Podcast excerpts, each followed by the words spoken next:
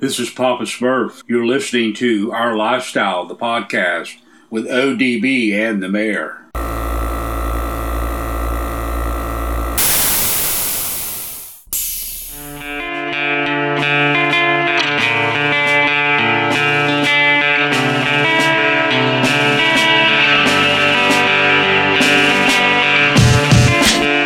Yo, yo, yo, yo, yo. It's our lifestyle podcast, episode 295. And we're coming at you here from the Custom Car Show Productions compound. Want to just thank Custom Car Show Productions for the continued support. They just finished wrapping up last weekend, Scraping the Coast, the 20th anniversary. Rest in peace to our dear friend, Greg Miller. And we are super excited to talk to Lauren and others in the coming weeks on how successful the show was this year. I heard it was super hot. I talked to Diggity Dom, and it was a scorcher, but we know that. It's the South, it's the summer. And I know a lot of people are always talking about, man, it's so much hot. You know, it's so hot now. Man, I look back at my photos from just a few years ago, and it's always hot. I think as we get older, I've always said this. I think it's uh, just like a mental thing as well. So, um, again, thanks to Scraping the Coast, the next Custom Car Show production event is going to be Bayou Showdown. That's in November. That is the weekend before Thanksgiving, and uh, it's a great event. Mike goes out every year now. I can't go. Uh, we do what we call the Tampa Kennedy Cruise that same weekend. That kind of marks about that time period that JFK came to here, uh, or came to Tampa rather, uh, before his fateful trip to Dallas. Well, Houston and then Dallas, and um, you know we do the big car cruise with the Lincolns, and then of course mini trucks and whoever wants to participate, classics, all of that.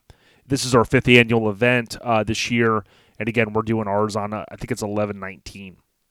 But um, on this episode, what I'm going to do is yes, I got to stick to my guns. I'm going to keep this a, a short and condensed intro. I got to do it. We have Alan Paradise, the you know we call the OGs, the originals. Uh, he's one of the OGs out there, and I tell you what, if you were a mini trucker or you're remotely interested in mini trucks or the history of trucks, I mean, dude, Alan was there at the infancy of Mini Trucking Magazine. You'll be blown away at his resume and some of the things that he's doing. And if you think about the amount of photo shoots that he has under his belt and covers, you're going to be mind blown. I'm telling you, this is one of the my favorite interviews, man. And we've been doing this a long time. So thank you so much to Alan Paradise for sitting down with us. You can catch Alan also on the West Coast Influence. Go to minitruckfilm.com and you can pick that up. So huge, huge, huge shout out to Alan. And if you're a new listener, because of Alan, uh, you've seen this on his Facebook or you're kind of intrigued or you found it however you did, uh, please smash that, that subscribe or follow button. Um, we really appreciate it. We, of course, talk about mini trucks, old school BMX, uh, so much more. Just please uh, follow us, go back. You'll really enjoy if you're on some road trips this summer go back and listen to the audio. We have almost 300 episodes, and um, so thankful for all the the support we got. The overview of this episode is brought to you by Graphix Mafia. Go to G R A P H I X Mafia.com. Hit up Buddy, hit up Ryan, let them know what you need. They'll take care of you vinyl stickers, decals, a little bit of design work, wraps. They're in Jacksonville, the greater Jacksonville area but of course they can ship things to you as need be. Now, the last episode recap, uh, we had uh, a best of. If you're new, we're basically doing kind of bi weekly for the summer. We've been uh, three and a half, going on four years straight of every Friday, not missing one week. So, to kind of balance the family life and everything else going on, you know, working on trucks, managing the YouTube channel, going to some shows, and all that fun stuff, we're basically doing a best of episode every other week uh, for the summer. And Mike Finnegan was a fan favorite, one of our highest downloaded episodes, as you'd imagine, ever. And, uh, you know, he's got a lot going on, but it was pretty cool to go back and rerun that audio that was basically from four years ago, uh, late July 2018.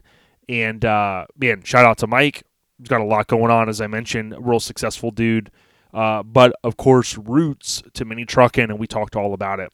Go back and check out episode 294. Last episode recap brought to you by Lone Star Throwdown. Every February in Conroe, Texas, you'd have to be sleeping under a rock not to know what LST is. LST, uh, we're looking forward to the event next February. It's always the last weekend. The pre registration will open, believe it or not, I can't believe I'm saying this, in about a month. So typically in August, I haven't heard of any change. So we'll be first to let you know when it is live. And I know I try to be one of the first to pre register. Um, I hate to share this secret with everyone, but we've talked about it with Radar and Lonnie. The first, I think it's a hundred. I want to say maybe it's less. I think it's a hundred. Receive the goodie bag. It might be fifty or hundred, but it's one of the two. There is the goodie bag that you get, and that to me is worth just the pre-registration itself. You get some cool stuff from Phil Build and uh, whatnot.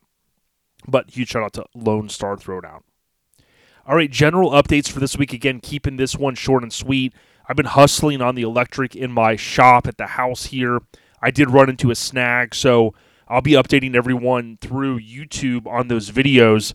Uh, the only thing I'll tell you is I, I, have been a little behind in editing those. I think I put out part four I've got part five and then part six I need to publish.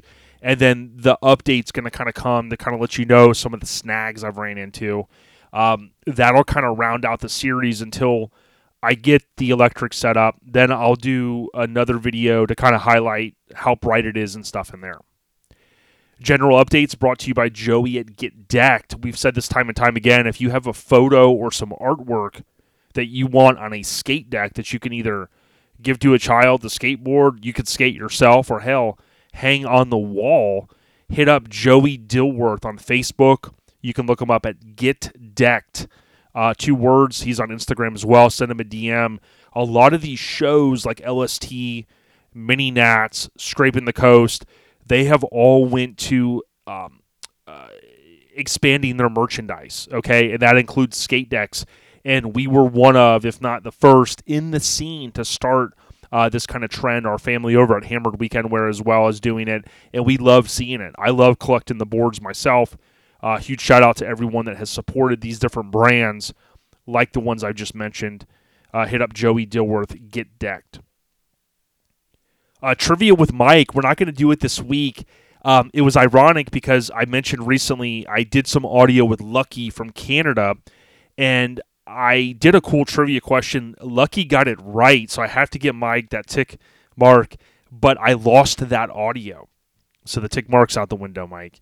But seriously, uh, hopefully I'll get a chance to re sit down with Lucky and do some audio. I'm excited about that. And uh, trivia with Mike, although it's not going down this week, unfortunately, I want to give a huge shout out to AccuAir. Uh, you guys know the name AccuAir. Oftentimes I still have people that go, man, are they back?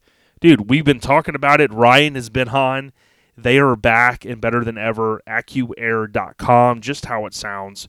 Oh, by the way, don't forget, they recently launched merchandise. So, air fresheners, hats, keychains, koozies, shirts, stickers. They even have wheel stands for sale. Remember, it was that exclusive group for so long that you had to be sponsored by them. It seemed to get a wheel stand well, guess what? No longer they have the AccuAir wheel stands in brushed finish, uh, gray finish, and uh, gold finish. AccuAir.com. Hit them up. And then don't forget, they're also on YouTube. They've been dropping some great content. It's free. All right, the scene updates. Uh, what we're going to do is next week, although, as I said, we're typically going to be doing bi weekly episodes uh, for the summer uh, with the best of I do think next week we're going to sit down. Hopefully, if all goes well, we'll get Mike to talk about scraping, maybe DJ Mays as well. And then we'll get LMC from Lowest Common Denominator podcast, right? Their acronym is LCD. So LMC from LCD podcast. He was at East Tennessee Showdown. Would love to hear what's going on there. He and I talked the other day. He had an amazing story that he shared that ties into just a, a good uh, feeling story in, in, in what our scene is all about. So I'm hoping uh, that he'll share that as well. DJ Mays, of course, was at Scrapin, so I'd love to talk to him and Diggity Dom. And I just want to give a reminder DJ Mays, uh, he is on uh, Twitch. So you can look up DJ Mays Radio and you can check out his sets. He does multiple per week and they're all free. DJ Mays Radio. But the scene updates, although I know I didn't cover a lot, got to give a huge shout out to Garage Gear Clothing. Uh, you think about the umbrella of Lone Star Throwdown. Well, that includes Garage Gear Clothing. We've talked about it many, many times. The only brand that we know in the scene that offers free, you heard that right, free shipping in the U.S. Go out to garagegearclothing.com. They've got the kids' merch, the ladies with Garage Girl. Then, of course, they've got sport trucks, dualies, uh, old school classic cars. They've got it all on merchandise, garagegearclothing.com. All right, the key show updates. Really, all that I have to share this week in in keeping that scope that we've been doing um, a little bit more limited is that in one week from now, a Southern tradition is going to be going down. So if you're a first day listener, you're July 1st. Basically, next Saturday, July 9th, is Southern tradition. That's in Canton, Georgia. I'm not sure if Mike's going to go. I'm still up in the air if I can because of this hiccup that I had with my electrical. I might have to now be working on that Saturday to try to get the plane back on track. So, more to come. The week after that is the 15th through the 17th Camp and Drag. Amazing event. I've been to it back in 2012. I do want to go again at some point. Camp and Drag is going down. So, those are the only two shows I'm going to cover for this week. Uh, and I want to thank again Mini Truck Film uh, .com. You heard me talk about that a few minutes ago. Yes, you heard that right. If you're here and maybe you're listening, you know, for Alan Paradise here in just a couple minutes, you can go to minitruckfilm.com and you can pick up a copy of the West Coast Influence. It's a mini trucking documentary, right? And it's documentary style, and it's so awesome. And Alan will also hit upon that a little bit later. Minitruckfilm.com. All right, so the last two segments I have is uh, next. I've got the podcast update. So if you listen to this episode and you enjoy it, and many of you are on an iPhone, go if you're listening in the pre-installed podcast app. Go to uh, after you've subscribed, you'll go to library. You'll select OLP. All right. Once you select OLP, you'll scroll down, down, down, down, pretty far down and you can tap the five stars. Okay, please do that if you can. It really helps us out. If you want to go a step further, you can write a review. You could say, hey, thumbs up, awesome, love the episode. Alan Paradise is the man, ODB's the man. Whatever you want to say, it definitely helps us out. And um, we can't uh, thank all of the supporters enough for what they do. If I go out there, it looks like our last one was on May 31st. And um, we read this one be, before I believe ODB and the mayor holding it down. I've had the distinct pleasure of sharing the mic with Jay Ballard, aka ODB, a couple times. So class act, I know who that's at. That's uh, Jeff Gaudet. So thanks, Jeff, for that. But please, please, please go out there and leave a rating for us. It really helps us out through the Apple Podcast app. We will read those reviews in the future, as I just did there. And Jeff, if I didn't read that one before, now I have. Thank you so much, homie. The general updates brought to you by our family at Hammered Weekend Wear. We do push more than one apparel company, including our own apparel, because Hammered Weekend Wear features real builds that are great people. H A M M E R D weekendwear.com. They recently launched the Sequoia, Sequoia. They also recently launched the Chad Luke, Dangerous Waters, amazing four door Tacoma. Love, love, love both of these. They've hinted at the new stuff, and um, I'm super excited. I kind of know what's coming. HammeredWeekendwear.com, and just know in December, January timeframe, they'll open the open enrollment, and they're the only brand out there that does a T-shirt subscription. It's pretty cool you buy into that subscription, you get all 24 shirts for that entire year. Wait, 24? It's six times a year times two, right? So it's something like that. you get two shirts every uh, couple months, and uh, I think it's 12 per year, something like that. We'll go over the details with them later. But again, if you want to buy individual shirts, H A M M E R D, weekendwear.com. So I don't have any Airhead Nation updates this week. Again, I got to keep it short. We'll cover a ton. I literally have a whole bucket to cover of different updates from the great people out there that listen or who are a part of our scene. Shout out to all of those wonderful people. Uh, you guys, the listeners, thank you guys so much. Alan Paradise, dude, it was a pleasure. Thank you so much. You have an amazing memory, and we were able to really cover a lot of ground. It's a long interview, but trust me, it's worth staying to the end.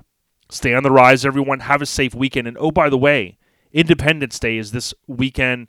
Be safe. Don't light any sparklers or uh, crazy fireworks without uh, adult supervision. Uh, have fun, and again, be safe. Stay on the rise. We got you. Peace.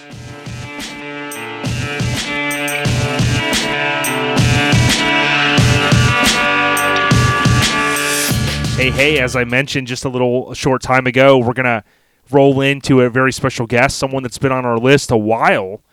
And it's uh, my honor to say that we're sitting down here with Alan Paradise. Alan, how you doing? I'm doing outstanding, Jason. Thanks for having me on. It's uh, it's I appreciate it. Hey, no doubt, man. Thank you for taking the time. I want to remind everyone you can go to minitruckfilm.com and uh, pick up the West Coast Influence.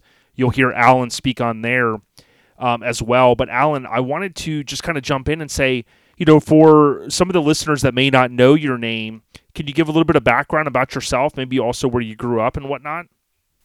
Sure. I uh, I grew up in San Diego, California. Um, I'm probably on the gray, more gray-haired side of the mini truck movement. Um, I got my first mini truck in '73. It was a early Datsun 521, um, and uh, but the real and then got into the truck scene then, but also the car club scene in San Diego and helped create uh, the San Diego Car Club Council, which brought all the clubs together for the first time in the area and, and whatnot.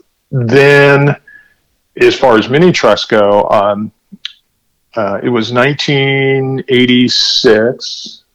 Yeah, 1986. I got a, uh, Isuzu pickup, and um, within, I don't know, three weeks, it was lowered, had tires and wheels on it, painted, um, and got involved with the mini truck, the emerging mini truck scene in San Diego. Mm-hmm. Um, and uh, a few years later, I was uh, we joined this this idea called the uh, Southern California Mini Truck Council. Mm-hmm.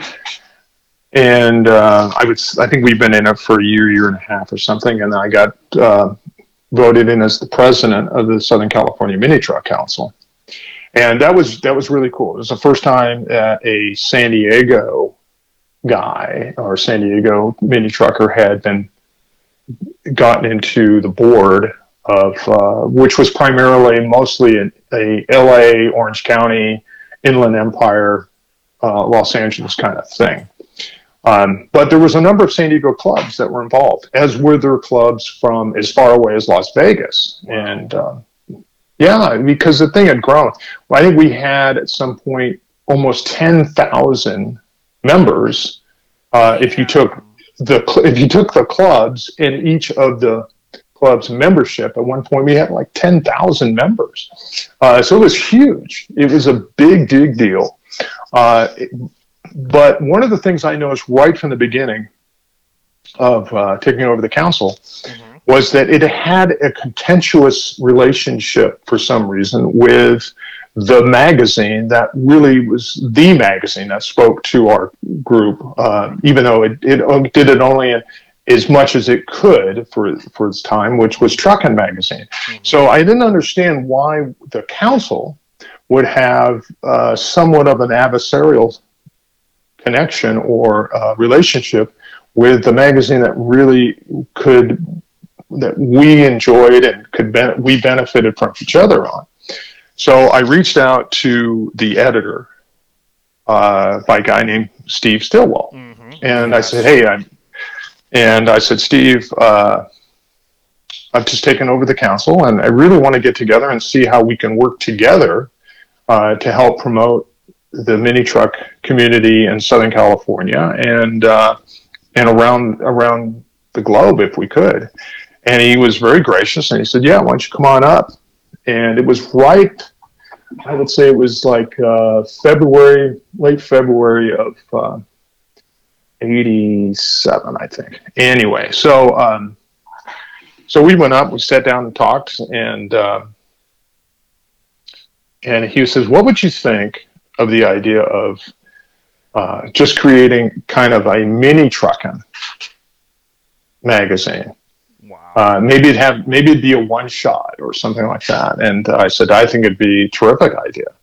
Um, and uh, so about six weeks went by, and he, and uh, he goes, you know, we're going to do this. We're going to do this thing as mini trucking. But uh, uh, he had to go to bat with the financial people at at uh, McMullen Publishing Mm-hmm. and say because they were going to, you know, it was going to going to be a one shot, a one time thing. And he said, no, no, no, no, no. I think this is this community um, is really too big to um, for this to be one shot. We really have an opportunity here. Mhm. So uh, he came. To, he says, "Hey, I, I need some editorial content. I need. We need. Going to need really to fill this in." And at the time, Steve was the only one on the Truckin' staff that actually owned a truck. Interesting, man. That's crazy. Uh, the the other couple of the guys, they were very good. They were good automotive journalists, um, but one of them was more involved with the import performance scene, and the other one was a transplant from Florida that that had come out and was not necessarily into the truck scene, but a very good photographer, uh, and, a, and a fairly good writer, but a very more good photographer. So they didn't really have anybody on staff that was immersed Mm-hmm. in the mini truck movement. Uh, so once Steve and I kind of got to know each other a little bit, he goes, I think he was thinking, well, here's a guy that's not only immersed in the mini truck movement, but he can also talk pretty, pretty uh, fluently about the full size truck, custom trucks, hot rod, street rods, muscle cars. You know, he's kind of got a background in all this stuff. Uh, this might be somebody that uh, we could fit in here.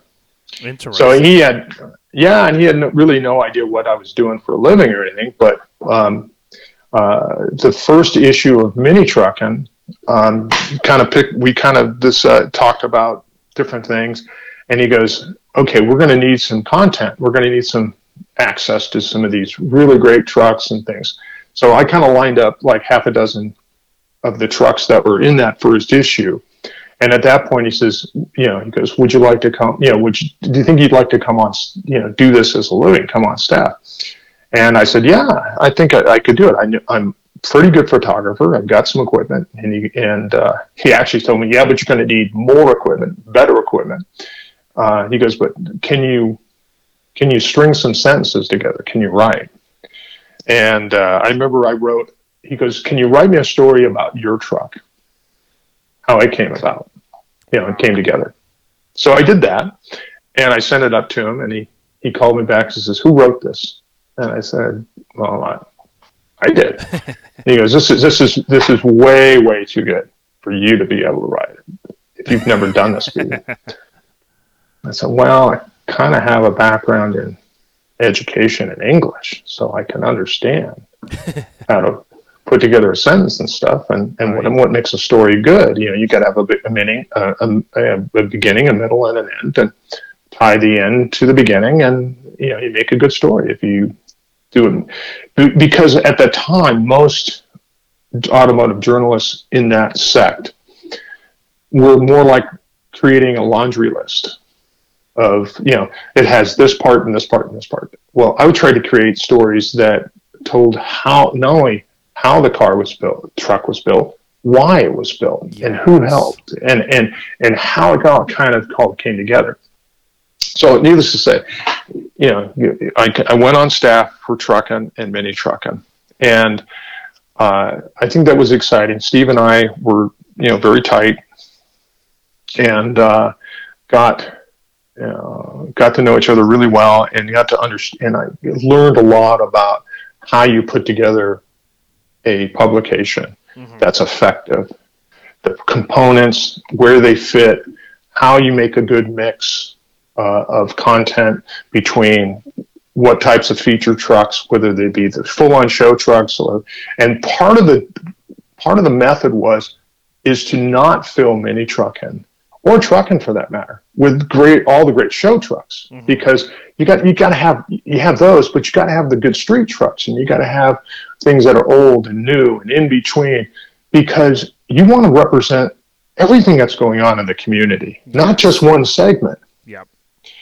Uh, so that became very important and more importantly it became in mini trucking because mini trucking was such a dynamic uh, community. It was growing so fast and um, that there was no way to slow it down uh, and just segment it into the bitch, the bitchinest trucks on the on the planet because oh, yeah. that wouldn't it wouldn't service the community very well. It wouldn't service, and it didn't matter if you were from Southern California or New England.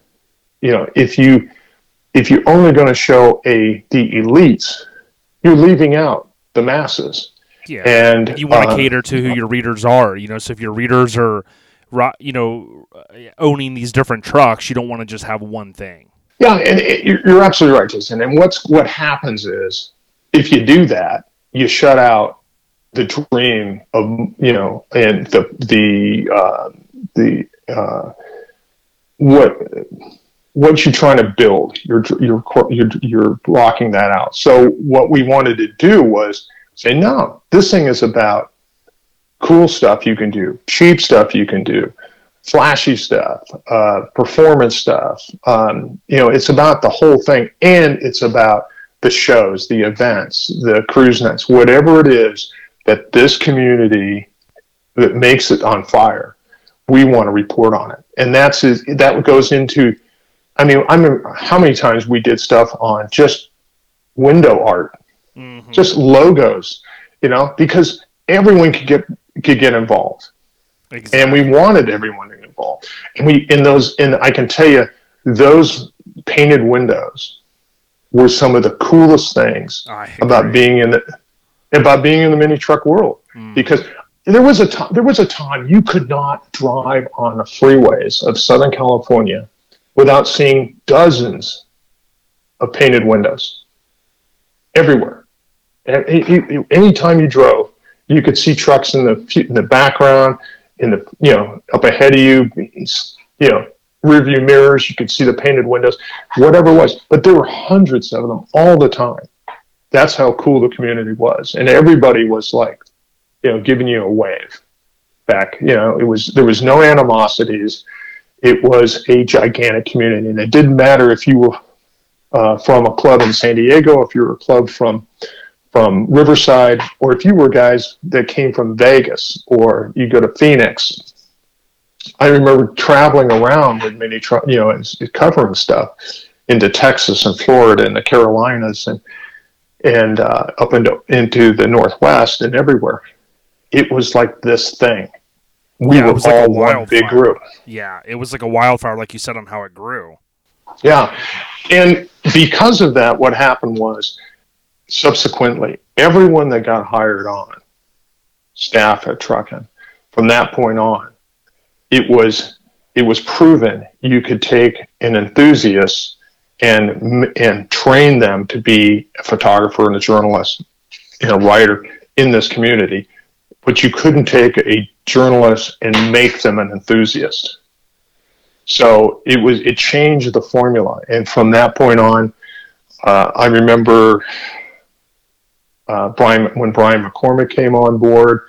We actually he was in the Navy and we were at uh, world's greatest event, Bonton. Yes, is better better known. And uh, he we were talking. I was I was going to photograph his blazer as a feature, and we got to start talking. And he was getting he was coming out of the Navy, and he wasn't sure what he was going to do. And we started talking about, you know, if he could maybe do this, you know.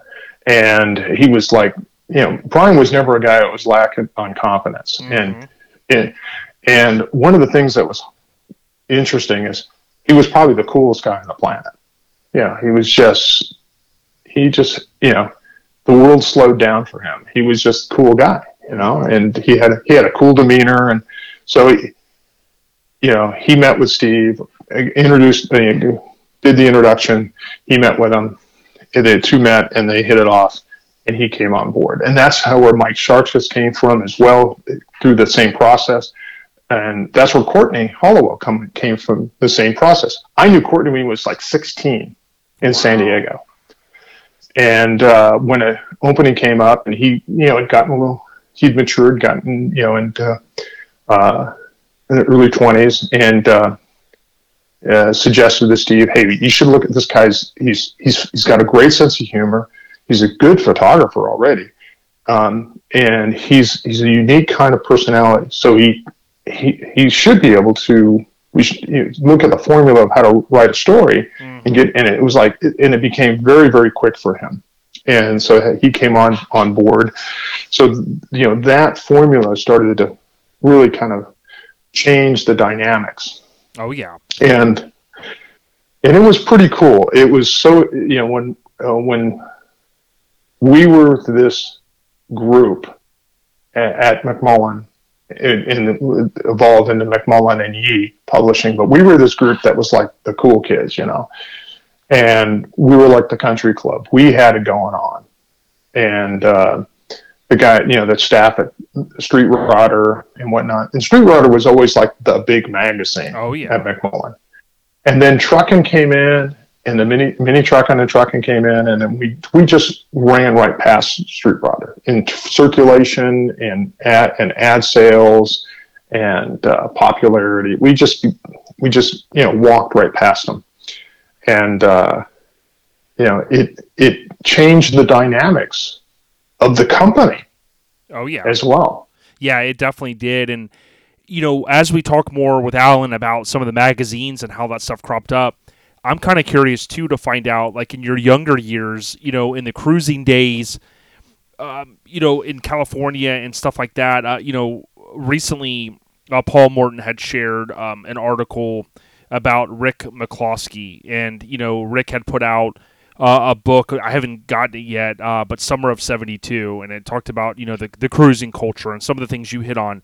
When you were growing up in Southern California, were you into like surfing and things like that, or um, how did you find yourself kind of getting it, uh, attracted to like the car community? I guess.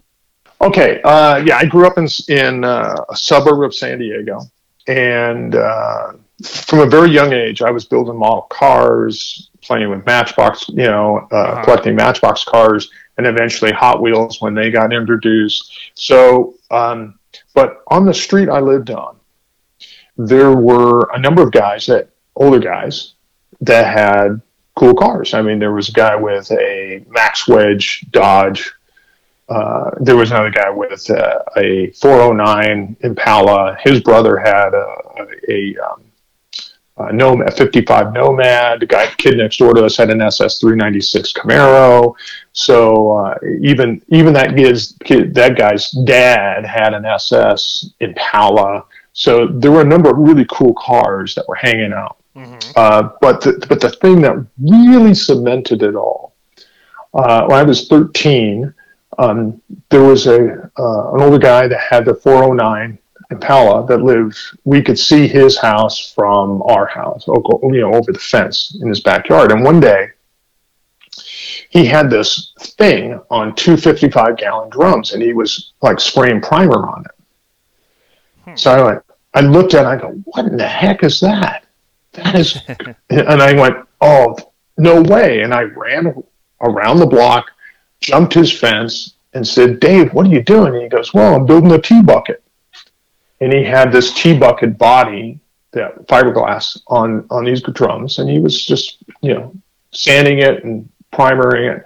And every day for, for a summer, for a full summer, he would get when he got home from work, he'd open the garage door to his house. He lived with his parents, but they had this big shop garage in the, behind the house. I could see it from my bedroom window when when that door opened. Mm-hmm. I would run around the block and get in, and every day awesome. for the summer when he, I would help him build this car. I was just there. I was just being exposed to it. Yep. Um, and you know, he was cool, and you know, I was wrenching on a few things and handing them tools and doing all this kind of cool stuff. And when he had this thing finished, uh, a few months later, after he had it finished, we went to the. He entered it in the uh, custom car rod and motorcycle show um, in downtown San Diego in the community, old community concourse. And I went down with him, set up, helped set up his display, you know, put the bark out. And so it was like being in completely accepted and immersed. And you, and even at 13, 14 years old, I was like hanging out with these older guys that had these really cool hot rods. But I felt like part of it. And that was something I never wanted to. Once you get a part of that, you don't want to ever not have a part of that. Mm-hmm. Uh, it, so you know, when I got old enough, got my driver's license and stuff, and had my first cars and stuff, and and uh, that that Datsun pickup and and whatnot. Uh, yeah, it was like never leave anything alone. It nothing can be stock. Um, it has. You're always in, in change mode, and you're always part of. You're, it's like a magnet you're just drawn to it and and other parts are drawn to you and other people are drawn to you and you're drawn to them and you created this community of uh, enthusiasts that became your friends and you never wanted to let that go Yep. so uh, it was the driving force and it and although it was really uh, strong for me then when the mini truck thing was especially from like mm, like 86 on it was like the thing to be a part of. Oh yeah. Uh, and even after you know having muscle cars, having Corvettes, and all this kind of stuff, when I got you know, and I really got that second that Isuzu is kind of a everyday thing, moves and haul some parts around, and go back and forth to work kind of thing. But it became so quickly became like this is the coolest thing ever, and it's Yeah. not because it's not because the truck was so cool it was just like every all the energy that was happening around this community was busting loose and it was on you know and i remember cruising in the 70s you know the muscle car you know muscle cars were now the thing not to have so they became the cheap thing to get uh, that datsun helped parlay me into buying three corvettes in a matter of like eight months Holy. uh, because nobody wanted them. I mean, gas. I'm telling you, Jason, gas went from 42 cents a gallon to like 65 to 70 cents a gallon. yeah. Which you say that you say that now, and you go, really, we need to return to those days. right. Uh, but everyone was freaking out, and but it was because the gas went from that in the in the oil embargo of '74 went that crazy that all of these established names like Pontiac and Chevrolet and, and, and Oldsmobile and Plymouth and and whatnot, they became the cars not to have, and all of a sudden these new cars from Japan became popular. Oh, Datsun, Toyota, you know, Mazda. Oh, look, Honda makes more than than the motorcycles. They make little cars. All of a sudden, those became the cars to have. And when those cars became popular, guess how? What else became popular? Cheap, small, little trucks Yes. just exploded. And in the mid 1980s, the least expensive vehicles that you could purchase were little trucks Oh yeah. compact trucks. And so, and not only were they inexpensive, they were, you know, you couldn't destroy them. They, were- they would run forever. Uh, and they were, they were so easy to customize, so easy to personalize. You know, for most people, uh, you know, you got your, you got your Toyota or your, your Datsun, your, or then Nissan or whatever. And, uh, you could, hey, you just turn these torsion, crank these torsion bars down, put some blocks on it, you know, tires and wheels, and you're there. Done. Exactly. Yeah, you're enjoying, you're getting like instant gratification, you're cruising and you're having a damn good time. Yeah, and when you when you when you hit up, you know, uh, uh, East Valley Parkway or Second Street or um, you know, or Main Street in Chula, uh, or Highland Avenue, and you know, in all the areas in San Diego that we used to cruise in. And you would go there, and there would be, oh look, there's like dozens of us out here. Uh, yeah, different area. And, yeah, the funny thing is, is that Second Street, which was the cruising spot in the area that I lived in, uh, I actually wrote, and because that's what I do now, is I'm a screenwriter, um, and uh, uh, I actually got a script called Second Street that we're circulating around Hollywood right now. Wow! And it, it and it's it's about hot rod street racing scene, muscle car scene, uh, in 19 ta- taking place in 1974 to through 76 in that era. Wow! So it's it's it's a it's a really cool script. It's it's the effect of American graffiti yes. on on the car culture. So, uh, but that swings us around to West Coast influence, which you brought up. And um, if anyone you guys that have not seen it, you should see it. it it's it was you know it's a nice documentary. But um, Jason, are you uh, you're familiar with the skateboarding scene? Yes. Oh yeah.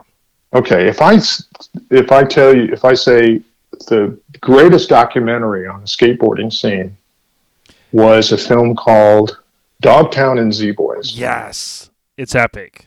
It is. The producer of that uh, at Rhino Films is a friend of mine.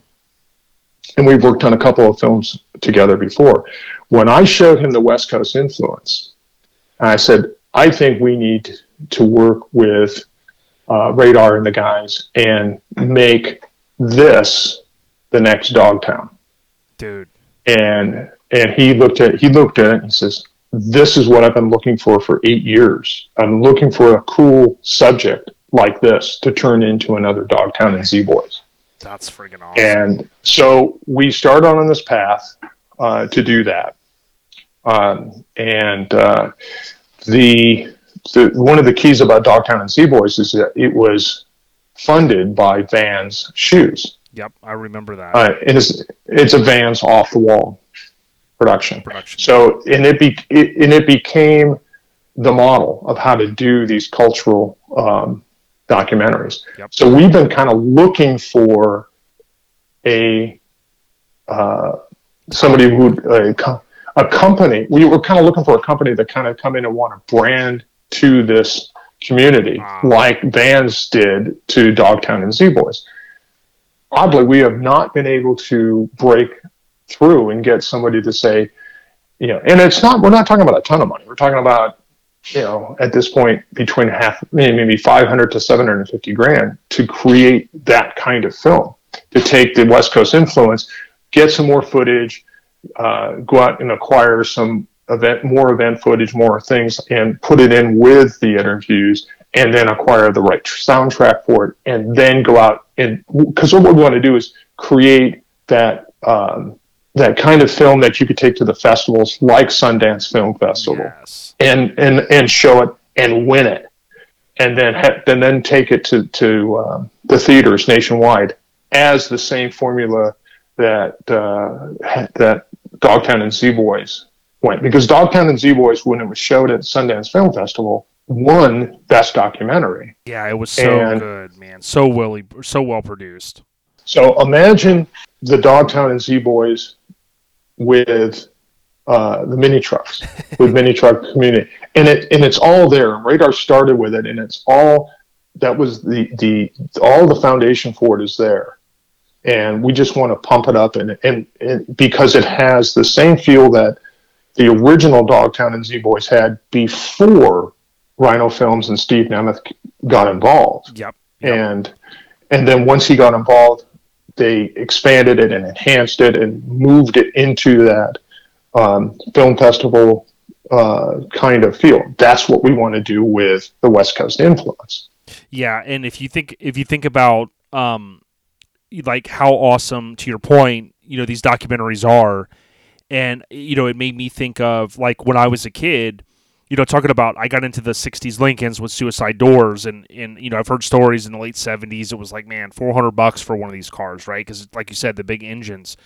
But then I remember in 89 watching Gleaming the Cube, right? Christian Slater, you have Tony Hawk, and you know you have the 65 Lincoln in it and you know it's this cool movie didn't do crazy at the box office But then you fast forward all these years, Alan, and you know Tony Hawk's "Until the Wheels Fall Off." That documentary comes out, and it's Mhm. just on HBO. I mean, it's so well produced, but it's like these stories have to be told, man. I mean, it's just it kind of gives you goosebumps when you watch some of it, man.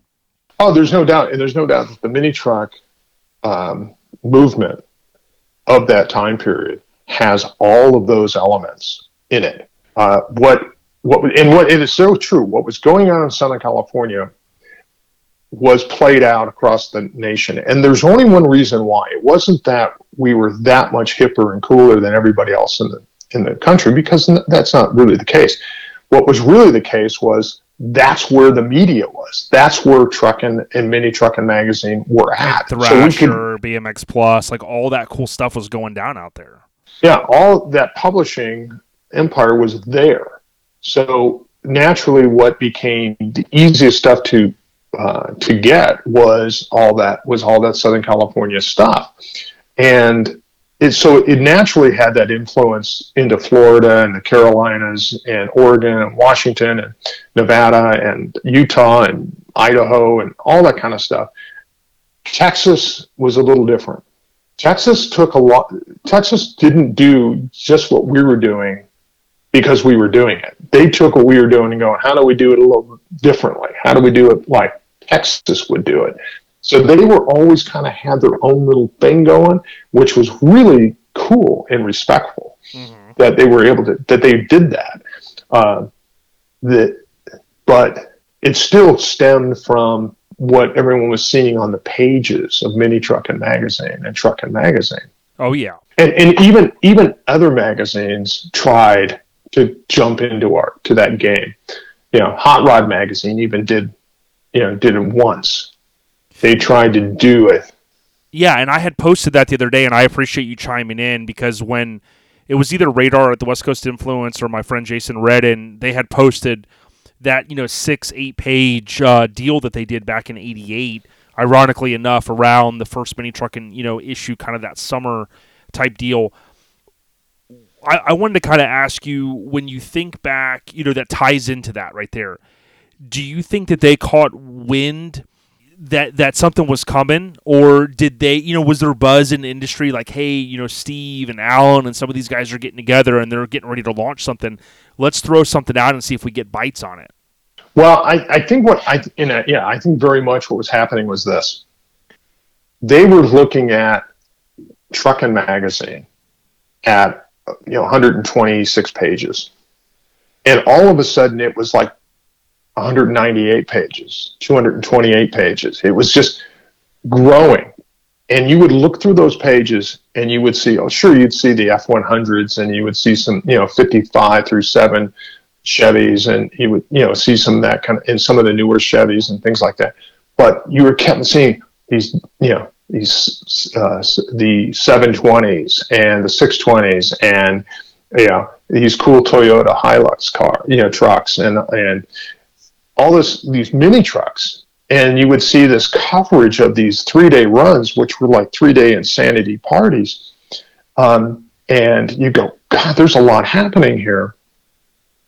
We need to tap we need to tap into this a little bit because they were looking at a stagnant advertising market and hey any, anyone who doesn't understand that that magazines, consumer uh, driven magazines, enthusiast driven magazines are funded by advertising, Yes. not by not, not by newsstand sales then right. uh, or, or ever.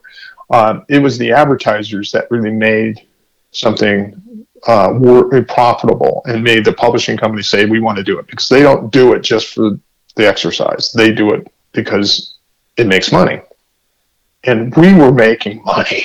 I mean, we had advertisers just tr- dying to get into Truckin' Magazine. And there was so much happening in that space, there was no way to cover it all without hurting the other truck enthusiast base as far as advertisers and readers. They would not want to read everything that is going on with guys that were 16 to 26. They wanted to, you know, so Mini Truckin' had to happen. And, um, but there was so much happening in trucking with it that Petersen Publishing, the rival to McMullen. Uh, and the big, you know, they were the big dog on the block because they had Hot Rod and Car Carcraft and Motor Trend and, you know, uh, and all that. So they had, you know, the big, huge um, uh, newsstand selling titles. So, and, you know, McMullen had all the enthusiasts, the really diehard, you know, dyed in the wool enthusiast books, Truckin', Street Rodder, um, VW Trends, and, and uh, uh, Street Chopper, and that kind of thing. So when they were seeing all this action, they, they we can't not jump into this because there's too much going on. There's too much advertising potential here. The difference was is that nobody up there on on uh, Wilshire Boulevard, which is where Petersen was, none of them knew the truck market like right. we did. The custom truck guys, we knew what we were doing because we were part of it. Steve was involved. He had at the time he was building a very trick uh, 57 Chevy, very trick truck. He had a newer truck that he was you know he was working on. We were connected with the enthusiast base. Uh, so we knew what we were talking about. We knew how, you know, what the reader wanted to wanted to read and wanted to see because we were part of that, mm-hmm. uh, and they weren't. So it was kind of this hollow effort to do it. And I think that what they the way they did it was it was cool, but they weren't they weren't ready to sustain that issue after issue. Yeah, they did it kind of as like a onesie boom, and it was like it was cool. Maybe their sales bumped a little bit from kids finding it younger generation, but then boom, they moved right back to their normal formula. Yeah, and I think because most of the time, you know, many of those readers, many of the mini truckers that found it went, "Oh, cool, we get we're legit, we're in hot rod." Yep. But they would read that story and they go, "Yeah, but it's not as cool as Truckin'. Right, right. They're not. yeah, and Truckin' had been around just for, just to be clear. You know, basically going on about 13 years, give or take, because you know 75 to 88, right? You know, give or take. So so Truckin' had already been on the block. Yeah, and Truckin' spun off. Truckin' was a spun, spin-off magazine from Street Rodder. Interesting. Um, yeah, and, and that's where actually when Steve started working at McMullen, years he was working on um, Street Chopper because he was a biker, uh, and uh, but he was a truck guy, and so Street Rodder, the guys at Street Rodder, said, "Say, would you write a column, a page every issue on the truck market? You know, F one hundreds, the old the older Chevys, that kind of stuff." And all of a sudden, that became like one of the most commented sections of Street Rodder. And it was like, we need to spin it off. And so that's where Truckin' kind of came from. Yeah, it's uh, was that yeah from that popularity. So it was very cool, and Steve was unique in uh, not only in McMullen, he was unique in the entire uh, automotive publishing world because he had a he had a sense of what the reader wanted and how to lay out and how to lay out a magazine and how to train guys that you know starting you know I was fortunate enough to probably be that first guy but um, how to kind of say take somebody who's in the space and make them professional. Yeah and I want to just interject that you know when rest in peace you know I've said it on the podcast, you know, we lost Steve. Unfortunately, the world lost Steve last month. And mm-hmm. one thing that I don't think, Alan, that most people realize, especially, you know, listen, I understand, you know, when you're younger, you're like, ah, you know, you're living 100 miles an hour and you're like, I don't care about the history and stuff. But I want people to know that Steve, like you said, he had like that sense and he had the vision that if we if those publications like the, the stuff with Truckin' and, and you know that gets curated and spun off to Mini Truckin' and you know sport truck comes along and then boom you know street trucks obviously had that epic run with starting that pub that book. Like the amount of contributions that steve stillwell had to our scene is mind blowing. And I really think that it's like we may not like trucks, as you know, are so ever popular now. You know, they're you got Ford going, hey, we don't even want to make sedans anymore and things like that. You know, trucks and crossovers and SUVs is where it's at. But honestly, like Steve had such a big role in, in the custom truck world all those years ago, and we're still seeing the effects of it, in my opinion, man. Oh, you're absolutely you're dead on, and there was, and I was going to tell you that the evidence is there, and you you connected all the dots.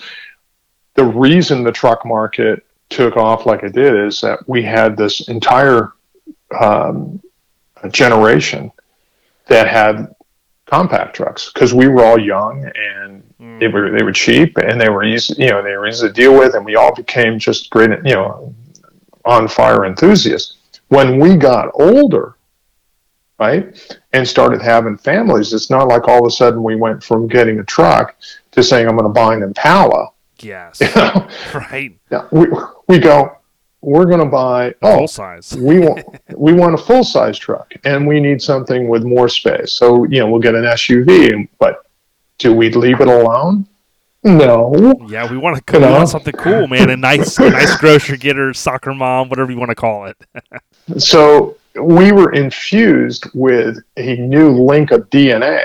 Yes. That's that says we can't leave it alone. We you know it's it doesn't matter. It could be a Tahoe, but it can be a really cool Tahoe, um, and it can it can service the needs. You know, we can take the kids to little league or to soccer, or whatever, but everyone else, you know, everyone else can have a stock one, but we're going to have ones with bitch and tires and wheels and a little bit of paint and you know, nice, you know, nice appointments, and it'll just because we cannot not have that. Yeah, and, and so, if you think about how like the short bed and you know, long bed, you have the regular cabs, and then you're like, okay, extended cabs come along. We all, we all know Steve loved the Phantom Dualies. I'm a big fan of those, but those come along. Extended cabs are like, man, freaking awesome.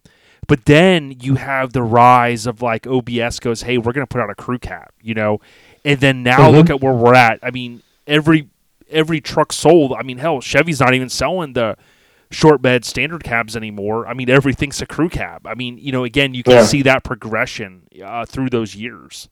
You know, it's funny you say that because I have a 2006 Silverado standard box, you know, standard cab, short box, uh-huh. black, lowered, you know, and I've had it since it was new, and I think think within six weeks it was, know, lower tires, wheels, yeah, yeah, know, box, box spring, Koni shocks. It's, in, it's in your blood, Alan. It's in your blood. but today, I still have it, and I, I, think it's got, believe it or not, it's got like it's it's 2006, but it's got like 62,000 miles on it. So, wow. uh, but every time I drive it, every time it's driven, people dig it. They just because they go, they look at it and go, wow, there's just something about it I, and, and you know, and I know what that is. It's old school. Right. It's a new. It's a new truck that's old school. It's standard cab, short box, lowered. You know. Yeah, I've seen and, the photos uh, of it. It's freaking awesome. And uh, you know, so it, it's just that's cool. You know, um, and uh, yeah, and I I do I, I have a muscle car that's um, actually it's been in the family since 1967 so wow. you know so it's that's that's the one that never leaves. And uh, it's just it's kind of old school too you know it's 15 inch you know uh, Torq Thrusts on the back 14 inch Torq Thrusts on the front so it has a certain stance to it. And people look at it and go wow that, that car it just sits so right. They can't put their finger on it but and you go, yeah, because it's got bigs and littles, and they go bigs and littles. And I go, yeah, 15s on the back, 14s on the front, and I, you know I didn't go to you know 17s, 18s like a lot of guys are doing with the you know with Chevelles and Camaros and stuff. No, it's it's it's uh, it's 14s and 15s. It's bigs and littles. It looks the same way it does now that it probably looked in 1967. Um, that's why it looks cool because it hits an emotional touchstone in them. Yeah. Oh, yeah. When I drive the, that's the Falcon, right? Yeah, that's the Falcon. Yeah, sixty-seven. R code R code Falcon. Yeah, um, you know, Hi-Po two eighty nine and, and all that kind of stuff. It's just, but it's been that way from forever. You know, uh, my wife drove it to high school. Um, when she was in high school, our uh, oldest son drove it to high school when he was in high school. So, and so you know, listeners, I've just dated myself. um, um, but uh, how ironic is know, it though that the color is a similar color, right, to your Datsun that you had? Yeah, it yeah that that Datsun is that kind of that that pea green you know thing. This and this is uh, uh, a green gold. Yep. You know, uh, color that it's original color. It's original paint. Yeah.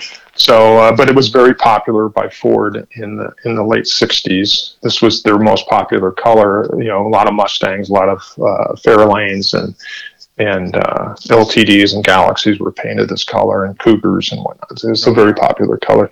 People look at it now and go, "Yeah, that's an ugly color." Yeah, but it was really popular back then. Yeah. Um, which is why probably so many of them, why there's so few of them around because so many people repainted them. oh yeah. Because later on it became a color that wasn't popular. Uh, but uh, uh, you know that Datsun was kind of that you know, that funny green that was real popular back then for that you know for those trucks and uh, you know later on not so much Yeah. but doesn't and, matter and being a, a huge fan of the 60s Lincolns, I love all of those different colors. Like, I look back at the, the different paint codes, and, you know, I've got a blue 64, uh, you know, Huron blue, and, you know, th- then you had, you know, the Fiesta reds, and just awesome colors. And I mean, I just love the 60s, man. That even kind of the mid century modern is a big term that's thrown around a lot. But, you know, I know you kind of get into late 60s, you go, well, maybe not mid century, but, you know, just that style is, is awesome. But, um, I want to ask you this, Alan. Talking about mini trucking, one thing you know, I have went through every issue. I have all the issues, and I've kind of went through and sliced and diced all the data. You know, what trucks were on the covers, what wheels, you know, who shot them. One thing, as we start to talk a little bit about, you know, the original mini truck and logo and stuff, you know, from from what I've seen, you shot the first five of eight covers. So right, so you had um, basically, you know, after Doug shot the first two, you come in and basically shoot all of them in a row, except for Brian had the spring 1990 cover. I think that is is underrated. That you know you had this new publication come out, and we, we hinted at it a little bit, right, with Steve and how it started, and this idea, and you you you asked, hey man, let's let's sit, you know, got to run something by you, and he says, come on down, let's have lunch. How awesome is it to think though, like the eh, you were there at the infancy and literally shot the first five of eight covers, dude. Well, you know, it was. Uh, thanks. It was. It, it, it was interesting because the first cover that Brian shot, you know, I was there. We were doing it together, That's awesome. and I said, you, and I said, Brian, you, you know, it's time. You you shoot the cover. You make you take the shot. I think that was the one with Linda Sobek, um, and the um, uh, web, uh, spider web, uh, web bed web guy. Uh, we shot Yes, that at a. Um, and rest in peace. yeah, we. though.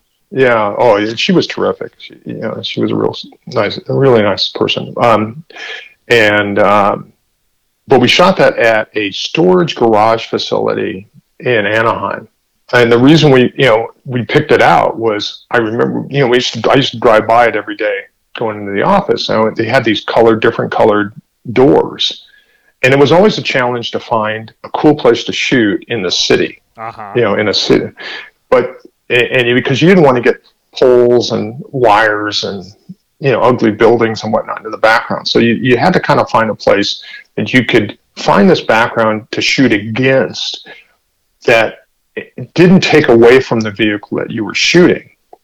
So you know, as we when I saw that, I went, "Hey, Brian, I got this cool place. We should go check it out." So we did, and and we and it, it turned out to be the perfect place for this particular shot for this yeah, particular the shoot. colors of it, and then the spray, you know, the stuff that was super popular, like at parties and stuff. I mean, dude, that came together awesome. And then her shirt, Mini Truckin' on it. I mean, dude, that's epic.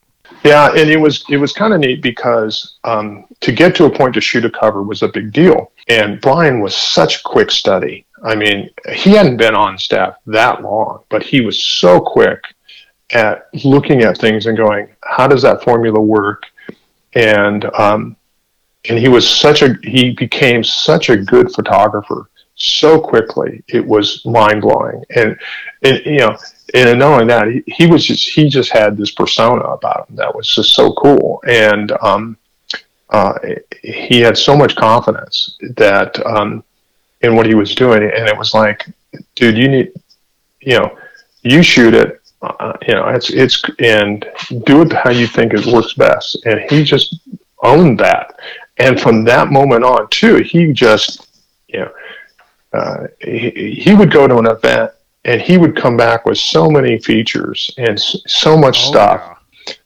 Uh, he was like so good at it at um, at doing that. You know, I was a good photographer, and I had shot. I've shot maybe over the years uh, in the different automotive publishings, maybe a six or seven hundred covers. Mhm. Wow. Um, but most people don't. Most people don't even know that because they're not. Uh, you know, um, my automotive uh, journalism range is beyond the truck Over market. sport, I mean, I sport compact and all that. sport compact. I mean, I did British Motoring. I've done you know Miata Magazine, Cruiser Quarterly, um, Celebrity Garage. Uh, I started HCI Magazine, um, and uh, then I did I did a uh, uh, consumer or a trade magazine for the tuner world called you know uh, tuner market um, that was short lived and then got sold off to another publishing company. I did two two magazines for Ford Motor Company um, for the racing division, and then another one for their SVT group. So I've done a lot of different magazines over the years. Uh, Tip of tip of the cap to you, by the way, dude. You're probably the only one I know. When we had Doug Starbuck on, Alan, he's had a lot of Mhm. covers from you know obviously that he painted right as far as trucks. But dude, that is Yeah. that's amazing. So I just wanted to get that in there. You know, congrats because that, that's Uh. that's a many lifetimes uh, of work, man. So so good stuff. Yeah, you know, but but Brian was a really quick study and just took off. And him and him and Steve were like, you know, were like peas and carrots. I mean, they were they got tight really fast, and they they they just you know it was great. Um, so and he, I said he'd come back with so much stuff. Um, you know, the funny thing is, a lot of people ask me how come my truck was never on a cover. You know, because I had a a nice little Zuzu that had a tuned port injected engine in it uh, out of a Camaro, and he eventually had a you know nine inch rear end in it, but it was four linked and uh, Tilt you know tilt right? bed. Yep. Yeah, it was it was a really nice truck. It was really, and I had that. That was the same as Zuzu I had. That was all that before was all was you know rainbow painted and um, and uh, you know had a whole Hawaiian thing going on. But we had changed it. We pulled that motor out, put that that motor in another Camaro and the tranny and everything. And uh, the, the funny thing is, people have asked me over the years, how come your truck, that truck was never on cover? And I remember that the thing about Mini Truckin' Magazine is, is that at the time we were doing four issues a year. Yep. And if I were to put my truck on a cover, that's one issue that somebody else's truck wouldn't have been on a cover. Damn. Yep. And, uh, and so I was just never comfortable with doing that.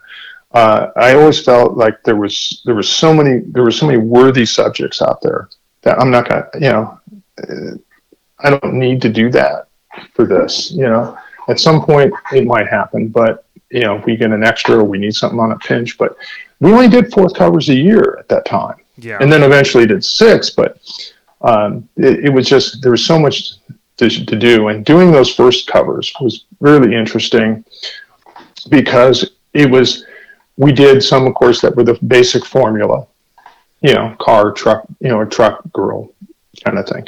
And then we said okay we need to do some lifestyle stuff too. We need to keep showing it as that there's there's a lot going on and it's not always the same formula. We can't we need to stretch it a little differently. And um, so we did that too. And, that, and that, it was just you know it was great people involved in the community that we get a chance to deal with um, it was really uh, the cover I really enjoyed shooting was the David Harden Red Hot. yes. We had, yes. you know, I, I had went to Florida for this little this event, and the uh, it wasn't a big event; it was just an event, and uh, it was it was the funniest thing was it was in, it was in Melbourne, Florida, Yep. And so I, you know, uh, my wife and I we flew. You know, she would go with me to all these events, and that was a wonderful thing. If if any of you have an opportunity to have a, a spouse that's into what you're into, it's Yep. very special. So we went to Florida, and uh, we land in this. You know, Melbourne Airport's not a big airport. No. In fact, they didn't even have they didn't have jetways. You had they had the steps that pushed up to the plane. And so we come off the plane into this little terminal, and I remember it was funny because uh, we walk through this little hallway, and I turn around. And there's a sign that says "To all gates," and there's only one. There's only like two gates. Okay. oh, okay. This, all gates are right there.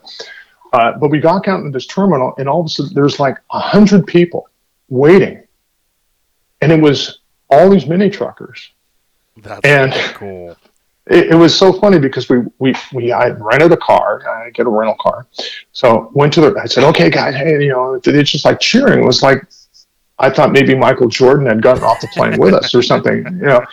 But then, no, they were there for me, and it was like, this is crazy, you know. Uh, just a mini trucker from L.A. with that's, you know, gets to work at a magazine. Yeah. But so I went and got my, my rental car. We're driving in a caravan of mini truckers to the hotel where we're, we're, we're the, the, the, where we're going to stay. Was this Hilton the Hotel in, in Cocoa Beach, and uh, it, was like this.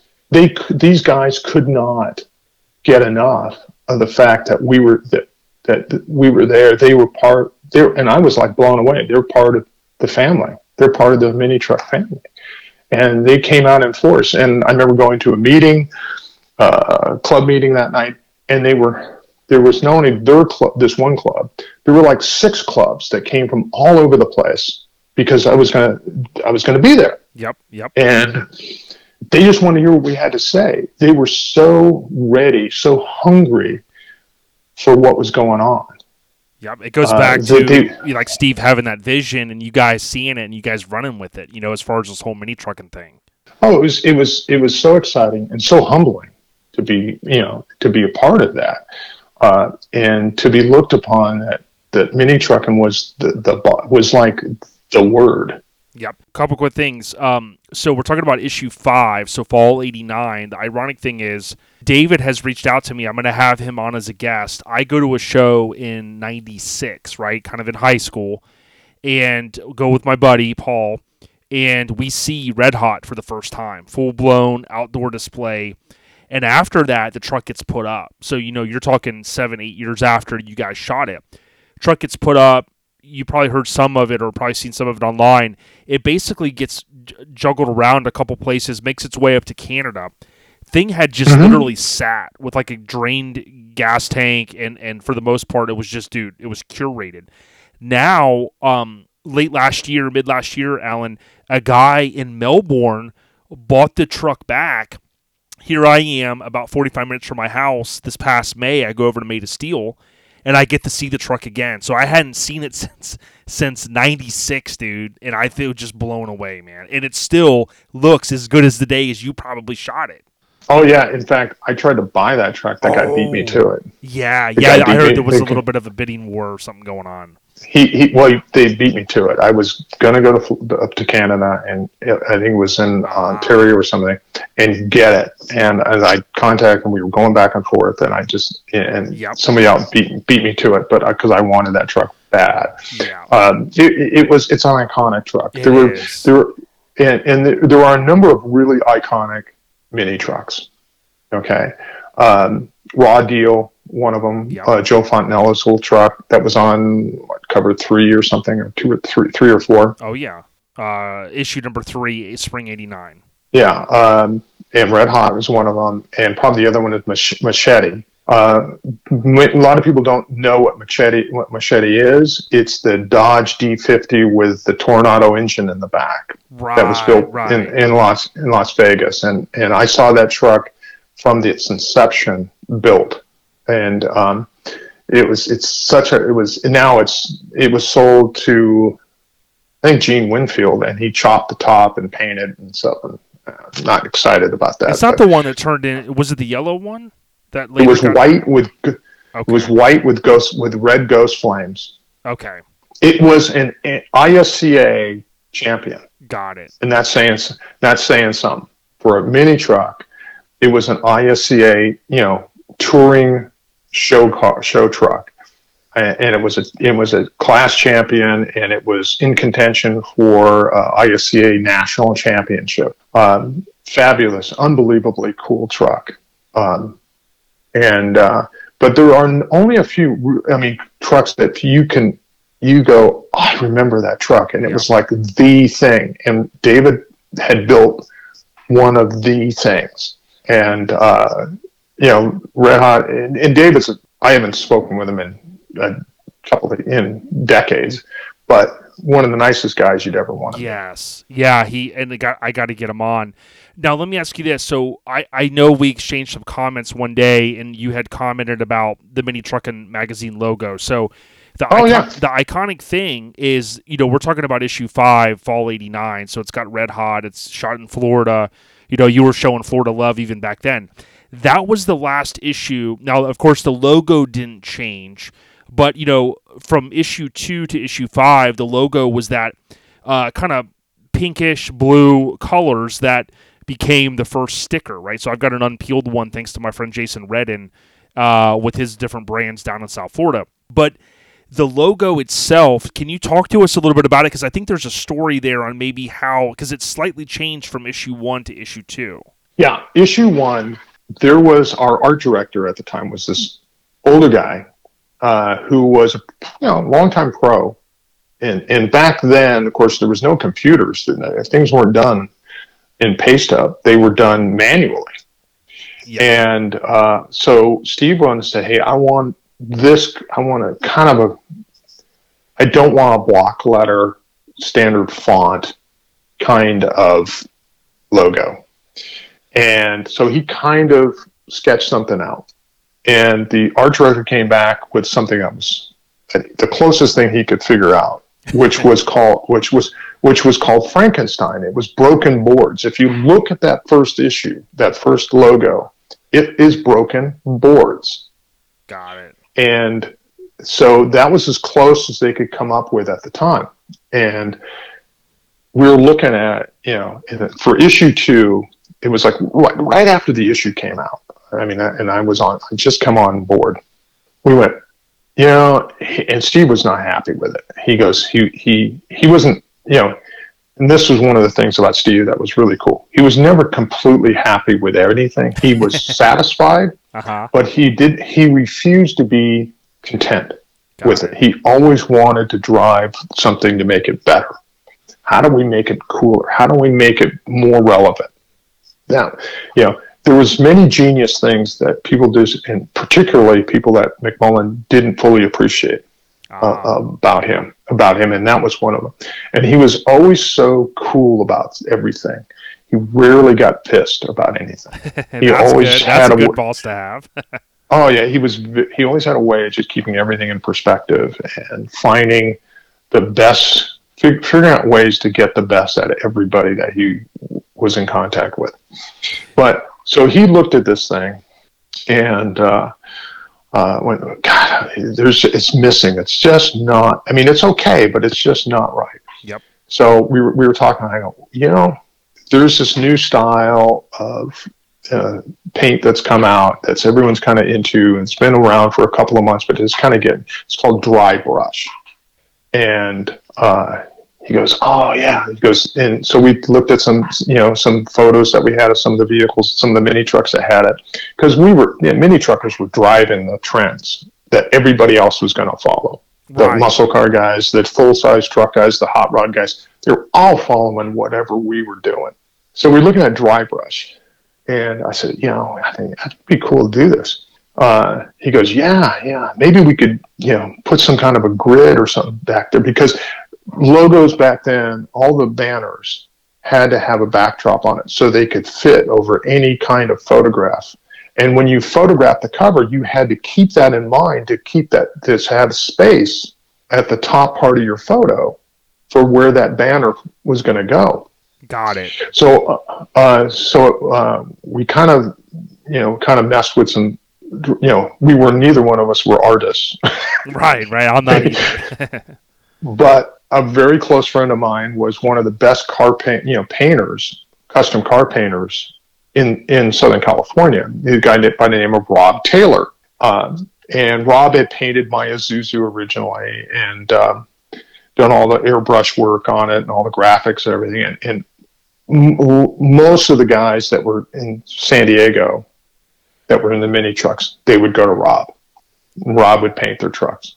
wow. So uh, so I brought the ideas down to Rob and said, Rob, we want to, what do you think about doing dry brush? And he goes, yeah, yeah, yeah. We'll put this grid back behind it, this gray blue grid behind it, and we'll run over it with pink as a hot color right now, and that kind of thing. And, and so he actually, uh, in a in a matter of about an hour and a half, painted the first mini truckin, what became the mini truckin logo. Wow, that's cool. Uh, and he and he painted it just you know like on a uh, on a board, you know, and uh, you know a, a paper stock, uh, uh, almost like poster board, thicker is more you know artsy, and uh, you know put tissue over it, paper over it. I brought it up to Steve, and Steve look, took one look at it, and we we both were just smiling. You're like, that's this is, and within 20 minutes, we're down we we drive down to the, the, prep house for the magazines was down the road from the offices. Uh, we drove down there. They put it on the on the camera, shot photos. You know, because um, they have you know a special static camera for it, uh, and uh, half toned it, shot photos. Boom, it was done. Stickers were out, and that that logo held up for quite a long time. And to me, when I see Mini Truckin' Magazine, it's not really Mini Truckin' Magazine unless it has that logo on it. Yeah, yeah, and and what's ironic or iconic, I should say, is our friend Jason Bell. You know, he has since over the years taken over Southeast Mini Truckin' Nats, and that truck has a long history, going on almost thirty years now. Kind of different owners, but he is so he's such a great dude, and and and that, that that's one of the best shows in the world for mini trucks. It's still yeah, strong. No doubt. what's cool is he's recently incorporated in some of that original branding of it, right? Because it, it kind of has that long history. And to me, when you think about it, I mean, like you said, it's it, it's hard to say, uh, you know, is Mini Truckin' Mini Truckin without original logo because it's so iconic. Yeah, and, and you know, tip of the cap to to Petersen Publishing or whoever, whatever they call themselves these days. That eventually, because you know, they acquired uh, the McMullen Yee group and, and things like that for not uh, yes. going after everyone who wants to use it because it is um, even though they don't do mini and magazine anymore and you know, we could have a whole different discussion yes. on that demise but yep. uh, but for saying leaving it alone and letting our community continue to to um, to embrace that logo yeah, and not going after copyright stuff and things like that. Yeah, hundred percent. And um, I always wanted to ask uh, like this. So right, so we're talking, uh, you know, to Alan Paradise, and again, thanks for your time. One name that com- that comes up in the magazine for the first two issues, um, and I don't know if this is who you were referring to earlier when you were talking about trucking and things, but Doug E. Culp. Okay, he I, have never been able to really track down much of her, much other information. Um, Doug shot the first two covers, and if my calculation is correct, he shot four total covers. A couple later on, seems like he had a connection maybe to Florida. Um, do you remember working with Doug? Yeah, I met Doug. In in fact, the first um, in coordinating the first the materials for the first issue the vehicle's first issue. That's who my who I was dealing with. Ah, That's okay. you know, you know. Steve says, hey, you know, you know, work with him. Get you know, you guys work. You, find us the right car, the right vehicles, and that's you know, of course, we had uh, the the Slamurai and uh, some others, uh, but the Slamurai had a whole different story of its own. Uh, but anyway, but that's Doug was a Florida transplant. He had moved from Florida to LA, uh, went to work for uh, uh, for McMullen and at Truckin. Uh, and, was, and like I said, he didn't own a truck. He wasn't really a truck enthusiast, although he immersed himself into the field to satisfy what he needed, what he needed to know to, to write the stories and to do the photography he was doing. He was not. He was lasted through the second issue about halfway through this production of the second issue, he had left the company. Got it. He'd left okay. the title, and I think he went back to Florida yep. after that. Uh, but um, nice enough guy, you know, and good, really good photographer. Yeah, and it's cool. We like to draw those those you know kind of names because you know we're we're very I mean especially here at OLP we're very thankful for. I mean I always give credit you know even being able to own the first year of Truckin' magazines and mean I own so many magazines sometimes I'm like man I, I need more space but it you know I often will say and you you've said this in the West Coast Influence when you talked about you know when it's when it's in print it's there forever right you know and you mentioned kind of websites can go away I've seen some of my favorite music, boom, gone from streaming platforms, right? That it's like, oh, I got the album, right? Then talk about old school. But when you think about all of the history, the dates, the features, the covers, some of the iconic names of these trucks, it all came from you guys, you know, the early guys, the old, the true old school is what I say. That that like literally laid the foundation for where we got to. Where you know this is where we are today, and and I'm forever thankful, man forever grateful. Yeah. Oh, well, shoot. Uh, heck, that's that's nice. But I, I tell you, I would have the the most fun. And uh, again, one of the one of the names you saw in the, in the early uh, staff box was a guy named Larry Saavedra. Yes. And Larry Larry was the guy that owned the little trick little uh, Scirocco. Um, okay. And he was very much into that import performance scene before it became a popular deal. Yep. And Larry was Larry was a you know a good photographer, but he was r- really kind of a funny guy and a, a good writer, um, and um, didn't you know wasn't didn't embrace the truck community as much as as the ones that thus that came after him. But he was Uh-huh. a very he was a good good writer and a, and a good photographer, but uh, smart guy uh, we would have fun coming up with the stories. How do we tell the story of this truck, of this truck owner, and how he built it? And um, it, you know, we would when we photographed a vehicle, we would give, you know, the the owner would give him a text sheet, what we call the text sheet, and it would have, you know, all the vital information, not only just about, you know, name and address and phone numbers and all that kind of stuff, but what you know products he used, things like that. But it the really the stories came on the backside of that text sheet was blank, and we you know I would try to talk to the owner and go, tell me about it. I mean, what drew you to it? Why would you do this? And why did you do that? Who helped with that? And what did you And- call? You know, do you have a name for the truck? All that kind of stuff. And if they didn't, you know, I would try to come. It was, it was fun. Larry and I would try to come up with the clever names of for the story, yes.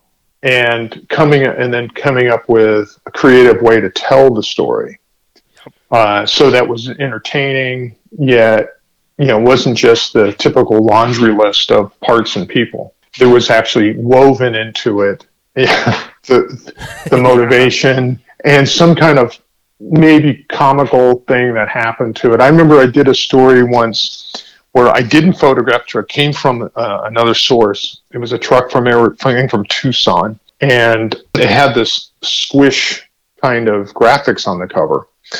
And uh, I think everyone in the club had a some kind of cartoon character painted on their car, and this guy had Roger Rabbit on their tailgate. So I came up with this as like who squished, you know, it was I said who squished Roger Rabbit, and this whole thing came about this story about you know running running over Roger Rabbit and being the squish and how this happened, and then it came went you know went through the you know there was this whole storyline, and it was really kind of one of the most satisfying things to print the story out, give it to Steve, and Steve had an office that was, you know, we had cubicles, he had an office, but to hear him laughing as he's reading it, it was like, okay, we really got something going here. We got, so we just kept trying to come up with neat, cool ways of telling the stories of the trucks, and it became important of how to do that. And I think, you know, what later became an entire career of, of creative of writing started right there in that little petri dish of an office. Yeah, and how ironic is it? You know, when I was in high school, I hated writing, and as I got older, like no joke, like I would read. I loved reading Brian's editorials, you know, in Truckin' and then into uh, street trucks. I told him we've had Brian on, great guy. And the, oh, reading all of those editorials and those features over the years helped me. So when I got to, you know, now I, I, I write a column for Street Trucks. You know, I'm, I'm forever grateful for that.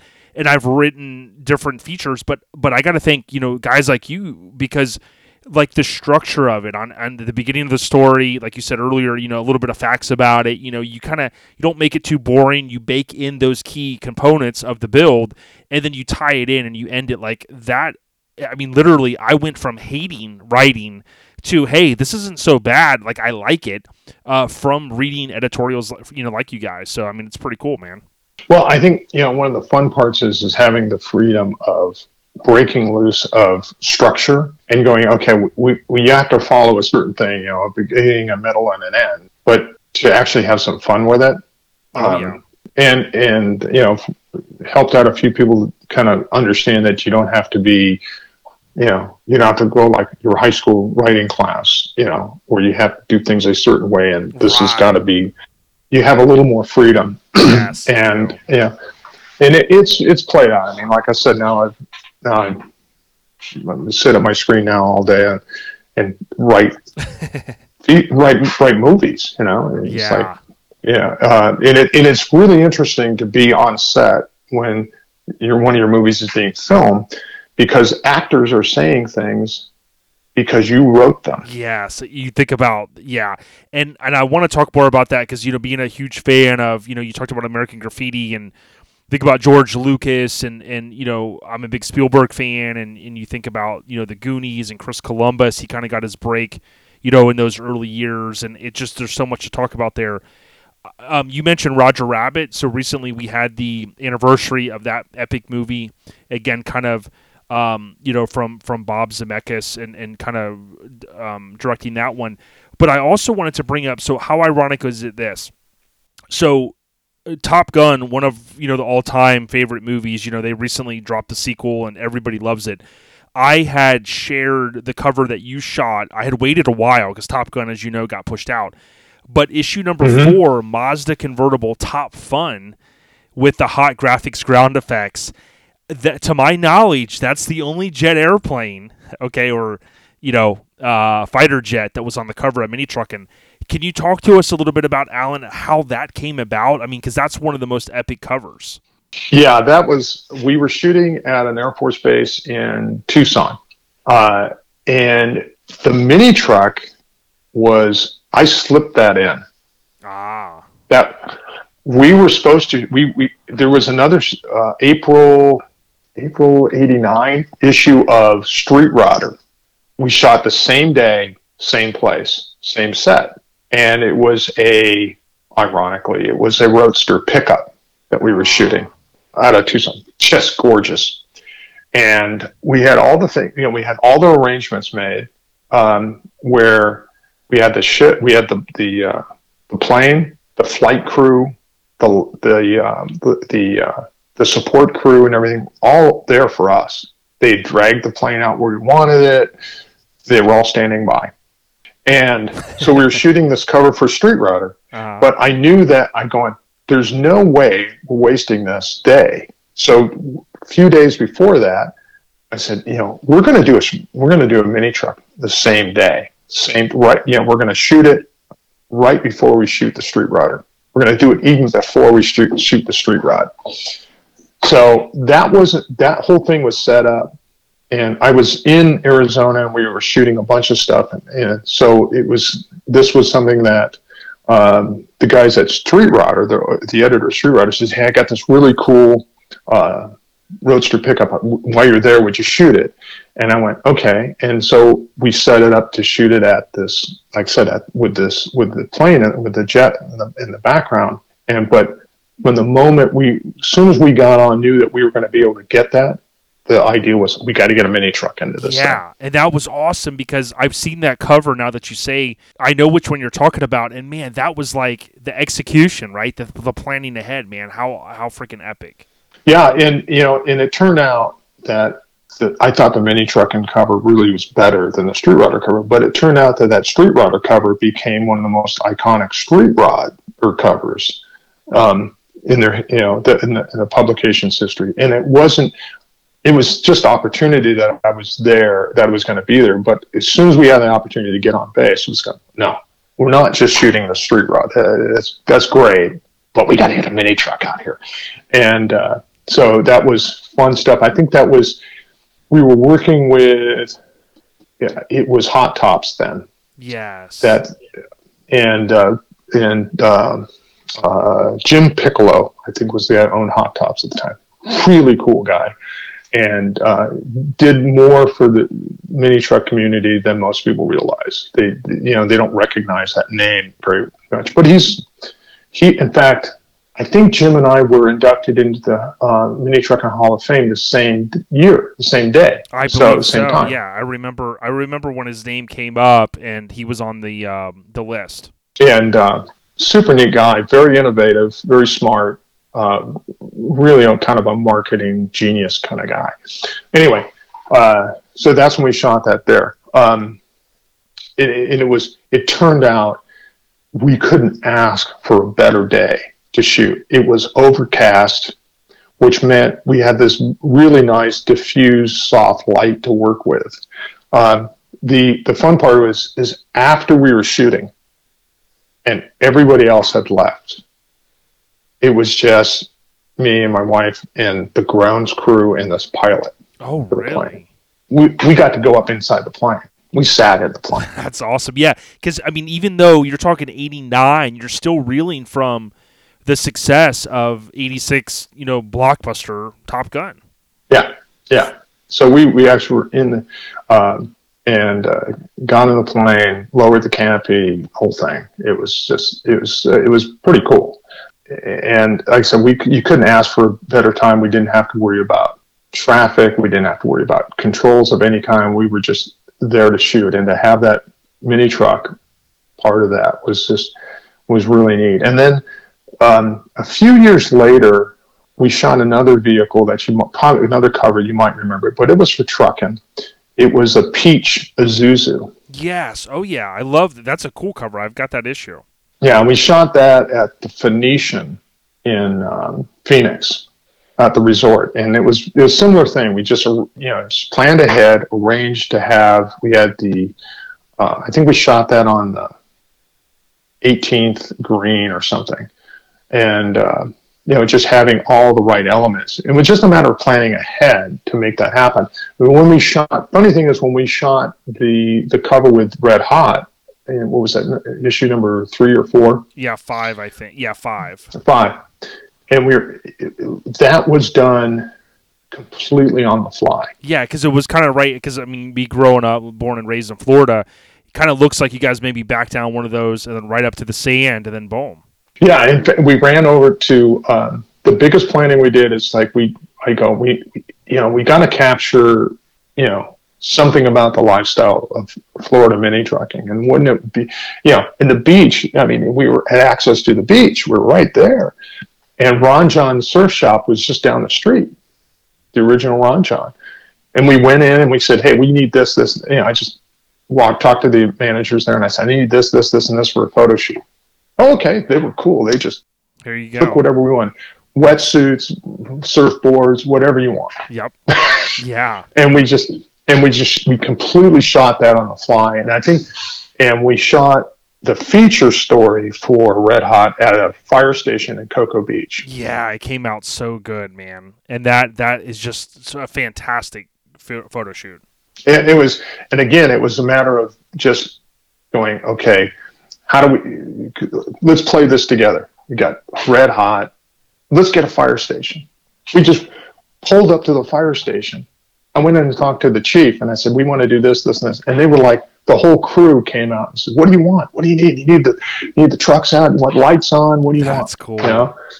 And it was just like they were as excited to have us doing it and it was just but you got to have had to have a little bit of a vision to go this truck is way too special just to shoot at a parking lot Yep. you got you got to have something cool for it and we didn't i didn't have access you know and i was never one that liked shooting in a studio you know because it was so stark hmm I, I liked having i liked having life around around the you know whatever we were doing Yeah, Uh, and like so- the, the raw deal, for instance, like those first couple of, I remember a few of them looked like there was a roller. Actually, that cover there's the roller coaster in the background. Like to me, like Yeah. I, I did, I appreciated as Sharchis became the editor, you know, he, you know, you started getting the late '90s. You know, ten years later, you know, there were a lot of indoor photo shoots that are iconic, but these early ones, man, like that one with Raw Deal, and then the lifted Toyota, and then the theme park in the background. I mean, just fantastic. Yeah, and that's a very that was an iconic roller coaster. It's in Mission Beach in San Diego, ah. um, and it, they were and they were in the process of restoring it, and it's been restored, and you can ride it again, and it's uh, it's really quite bumpy and rudimentary. Uh, but just the fact that that was right on the beach, uh, which again played to the understanding of part of what when you say San Diego, yeah. you think of beaches, you think of that kind of atmosphere. And that was a pretty heavy cruising spot for a lot of the mini truck community was to go that to that area uh, on Friday nights or Saturday nights and congregate. So it, it kind of played into that space. And um, again, it was just a matter of two things: planning, a little bit of planning, and being having a little bit of uh, of guts just to clear things out of the way and get it done. Yeah. You know? yeah. And, and, since we're on a roll, I mean, I was thinking, so the other two covers we'll, we'll talk about then is we had Sal Napoli on, right? So Sal, his truck mm-hmm. runs on issue six. I see you looking, right? Kind of with that license plate rally in Vegas. The crazy mm-hmm. thing, you, you probably know this about Sal's truck.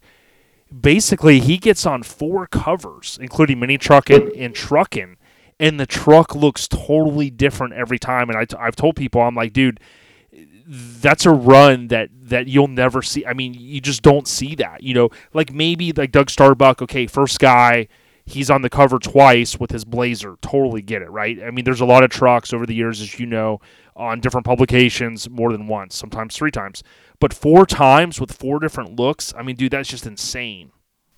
Yeah, he he he was a really creative guy really, really a fun guy um, to be around. Just always, you know, always something to be laughing at and with and stuff. He was a very creative guy, and uh, yeah, I think I think the one the cover you're talking about was the, maybe the first time it was on, and you're right. It looked completely different every time. You would never know it was the same truck unless you know. Um, and that was that was fun. We had went to Vegas and they were you know they were going to have this um, the club was having this event this mm-hmm. uh, uh, navigational gimmick rally. Right right. Uh, and we went this is perfect. This is this is what we're talking about. This lifestyle. is the lifestyle. the lifestyle thing that you need to keep interjecting is that mini trucking is more than just you know, uh, you going in your garage and you know hibernating and building a truck you build it because you have this whole community to work with and that wants to work with you and you want to be a part of. And so, the, you know, everything you do in your life is going to have a piece of that, you know, that truck's part of it. So this was a perfect opportunity to, to, to, um, to bring that out as in a, in a, and not just in a feature, but in an entire cover. Um, and uh, it was it's it was a new way of thinking, but we were the new way of doing things. Oh yeah, oh yeah. And and speaking of that, um, summer '90. So your last cover credited for Mini Truckin' was Robert Hess's 720 Mindbender. And how cool was that? You kind of got the diner feel, right? I mean, the girl coming out on the skates, the truck backed in, you know, him looking up at her. You got a live background. You know, there's people over there eating eating. But it, I mean, dude, awesome. Yeah, and that happened at an event that was right there. Uh, and a few months later, there was a cover of Street Machines that came out that had a pink 58 Corvette blown, um, unbelievable 58 Corvette. We shot that at the same time. Again, it was like we're shooting the mini truck cover. Oh, here's this other bitching car for a whole different world. Yep, that aren't going to cross paths. Boom, let's do it and but it's like influenced you know yes yeah absolutely the the, the trick totally custom corvette didn't influence the mini truck the mini truck influenced what we did with that Oh yeah. with the with the Corvette, and yeah, that was that was a really fun cover. And it was and it came together really quickly. And again, it was a matter of vision, just seeing okay, how do we play this, and doing it. That was one of those on the fly kind of visionary things that you just kind of go, yeah, that's how we should do this. And it would be cool and it would look great. Yeah, and the and the the success was there, man. You guys were seeing it. Yeah, it is, and uh, what a, it was a really it was a nice truck. Um, but you know the great part about trucks like that, it was a nice truck, but it was an achievable build that you could look at and go, it, you know, if you were in North Dakota, you could go, I can build this truck. Yep. Go I could a build one like that. Leer camper, topper shell, some wheels, lower it, boom. You know, it was all attainable. It, yeah, and it, it, it really showed that no matter where you were at, you could build something like that. oh yeah. you can do i can do that it's not so i don't have to have a $50000 budget and access to a chrome shop to make it to make the truck i want oh, look Oh, yeah. i can do this you know and yeah was it a nice truck super nice truck you know but it it looked it was achievable and i think um, that's part of the magic that was the mini truck community then and you know, Jason, it seems to be spinning right back around. It seems to be the whole thing seems to be heating up again, and it's so exciting to see and be a part of. Yeah, it is. Yeah. I, I think you're spot on, Alan. And we've seen some guys getting a little older. I mean, I, I'm into collecting the bikes. You know, I don't have as I don't have the biggest collection, but I've got my little fair share of mongoose, which I grew up riding, as you know. You know, kind of some of your era was you know the banana seats and the stuff my dad would talk about, and you know the BMX bikes come in, and you were a part of that, of course, as well. But it's kind of cool because a lot of us have gotten to an age where we go, you know, we're never going to live forever. Let's you know enjoy life while we can. You know, decent paying job here and there, and and things.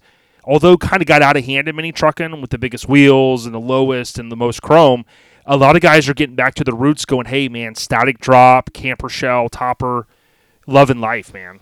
Yeah, and, and to me, that's so exciting. I mean, the when when all you would see in the pages were the high buck vehicles, you lose your sense of I can do that. You almost feel like dri- driving yours, bringing yours out. I'm driving something inferior. It's not as cool. Yep. And this this was really um, something that again, Steve and I, you know, particularly Steve, looked at right from the beginning. Was he was very very close friends, and then I became friends with as well with with Boyd Coddington. Mm-hmm. Um, and and um, in fact, I, I, a little funny story is um, when the it was like eighty, maybe eighty eight, the new Chevy shape came out, and it was GMC and Chevy trucks. And uh, Steve bought one of the first ones and took it right to Boyd, and Boyd, you know, lowered it in tires and wheels and did some nice stuff to it. But he was also building at that time a chop top GMC truck, which was an exclusive, going to be exclusively covered in Truckin'. Mm-hmm. Okay, so he's the, the, the and that truck had to be you know like I said brand new truck and they were chopping it, channeling it, doing all kinds of really trick stuff to it. So every day I was I had access to Boyd's shop and I would you know Steve and I would go- one of us would go over and we'd shoot progress shots every day. Awesome. Well, the really awesome part of that story is right next to that, built in this, being built in the same space, was something that was exclusive to Hot Rod, and it was Cadzilla being built for Billy Oh, Gibbons. Yeah, yeah, Cadzilla, Billy Gibbons, ZZ Top. And so they were being built like next to each other. So every day we'd go over and we'd shoot progress of the trucks. Well, we would also sneak some shots of the progress of Cadzilla. Very cool. So we had all these shots of Cadzilla being built up. So we were talking with when it was done, when both vehicles were done, and it was a year later or something. We were, I think we were at SEMA show the year after, and they were, both vehicles were there. And we were talking with the guys from Hot Rod Magazine, and they told us they go, they were laughing and says, "We got shots of that whole thing being your whole truck being built." And we went, yeah, look, we got shots of Cadzilla being they were doing exactly the same thing that we were doing. Yeah, they're Uh, like spin their back Coach- around, click, spin their back around, click. Yeah, it was it was really funny. But um, so, but we had this connection with Boyd, and Boyd was building these high dollar street rods. Yep. And because they were so cool, I mean, and they were pretty darn cool. Um, all of a sudden, all the pages for Street Rodder, for Hot Rod, and for Custom Rodder, and all that stuff, and Rod and Custom, all all of a sudden, that's all they were showing were these high dollar street rods. Well, that had a negative effect on their space because now the guys that were building budget cars that were you know didn't have a hundred thousand dollars to build Yep. uh, they couldn't compete with that. And they pretty soon they lost kind of their momentum. They kind of lost you know what they were doing. They didn't care anymore. So um, we noted that really quickly going you can't just have the baddest builds. Hmm you got to have you got to have a mixture. Every issue had to have you know we looked at it and we go we've got tech we've got do we have an easy tech story? Do we have a you know involved tech story? Do we have super trick truck? Do we have an attainable truck. Hmm um, do we have a lifestyle stories? Do we have you know we needed to have the components so that when you looked at every page there was something that was relevant to you as a reader and to you as a truck owner or a truck builder. So there had to be something relevant on every page and that goes for Truckin' and it really went you know even more for Mini Truckin'. Oh yeah. uh, because we were because we were dealing with a younger with a younger crowd, and we knew that we had to educate them. We had to educate the readers on a, a pace, so that yeah, could you under could you do a four link rear suspension in your garage? Probably not. hmm So you wouldn't have all the equipment, but you go, oh, I understand how that works Yes. now. Why I would why I would want to have one. Yep. If I would even need one, uh, but we'd always do stories, you know, a lot of stories on just simple suspension tricks or simple body, you know, body mods, simple interior, so that you kind of go, hey, I can't do the ten thousand dollar trick thing, but I can do the hundred dollar Yeah. cool thing. And you kind of cater to started. the advertisers too a little bit too. Yeah, and because you didn't, you know, not everyone was going to be, you know, a Boyd Coddington kind of offering. hmm You're going to have, and, and we were very much trying to drive the trends of wh- what is hot, and but at the same time not being judgmental as going, all right, that maybe isn't as cool as, but it's a trend, it's happening. Oh yeah. So we need to talk about it. You know, and even even to a fact where there was this one advertiser we had called um, Wingmaster, and they did wings for like the dualies, the big. Oh right, know, right, right. uh, yeah. I was at their shop, and it was I think in Van Nuys, and we're going, you know, these things are not cheap. You know, and I was doing an install story, and they're not cheap, and they're not, you know, they were all aluminum. They were really pretty, but they were, they were, they cost you some bucks. And I had a pair on my, I knew on my Isuzu, I had a pair of um, windshield wiper wings. Okay, and they weren't the plastic, you know, ones. They were metal, Okay. and I had gotten, I had gotten them, uh, made them from a form uh, that came off of a, a windshield wiper for a Pantera, for a De Tomaso Pantera, and they had these little wiper wings on, so that when you hit 160 miles an hour, it didn't push the um, the windshield wiper up the windshield. It pushed it down against the windshield.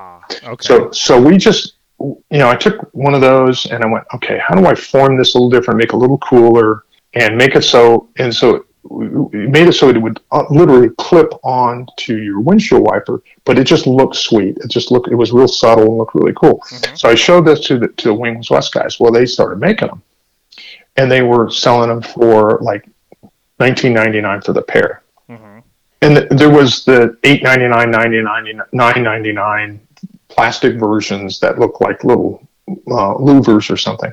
But as soon as these little other ones showed up it was like those are cool. And they were they were inexpensive and they looked neat and they were like instantly instant gratification. You could just slip them right on and they would clip on. Um, but those were kind of one of those things where we took this you know a trend that from the truck side, from the full size dually guys that were buying these big, huge wings and how do we make something that's cool for the mini trucker that doesn't cost 600 bucks? It costs 20 bucks, but it had, you know, it, it satisfies a need right now while you're still building up for that big thing, whether it's, you know, audio or paint or whatever it is that you're going to spend, you know, a thousand bucks on. But you want to do something now. You want to continue to improve. You want to continue to kind of feed your passion. Yes, exactly. So you got to have was, those different price points too. You know, that's important. So it was always a matter of trying to find that right formula for the magazine that would fit what everybody would, you know, something for everyone, uh, but never trying to sell out to simply an advertiser. Oh yeah. You know, and and shoehorning something because you know it would work. Like, you know, uh, how would you fit? You know, how do you fit nitrous on your double A fuel dragster? what good would that do? Nobody's doing that in this community. Right. We're talking with Alan Paradise, and Alan, you've given us so much gold. I appreciated everything from kind of the early days of mini trucking with the covers you shot, but also tying in some of the things that many of us didn't know about the original logo. I got a couple more things for you, though. I want to talk about, you know, Courtney for a moment and Steve Stillwell, and then we'll probably see if there's anything else you want to, to share. But as I mentioned earlier, you know, the world lost Steve Stillwell last month, and – you know, I don't have many regrets, but I, I do regret not making it happen with Steve because Steve had agreed a couple times, you know, hey, yeah, I'll come on, you know, just kind of in, in light passing, kind of like, you know, someone goes, hey, Alan, you should come on the podcast. And, oh, yeah, cool. And, you know, it happens in podcasting. And then, you know, next thing you know, a year goes by. And, you know, I enjoyed Steve's editorials for so long. I mean, his photography, his passion, you know, the Phantom Dually, so many different projects. But you know, kind of giving a little tribute to Steve. You know, someone you you knew arguably maybe better than a lot of people. Um, you know, is there any? What would you like to share about Steve and his legacy, man? Well, I, you know, it's what people might not know is, uh, of course, he was he was a truck guy, and and uh, but also was, you know, very much into the bikes. You know, biker. Uh, he worked at Easy Rider before um, coming over to McMullen and working on uh, Street Rodder and then and then creating Truckin' Magazine.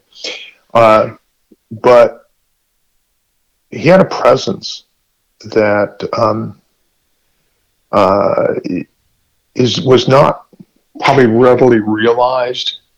But when he, he when he walked into a room, you wanted to hear what he had to say, uh, and um, because you knew it was going to be relevant and you yeah. knew you were going to be able to glean information and knowledge from what he had to say.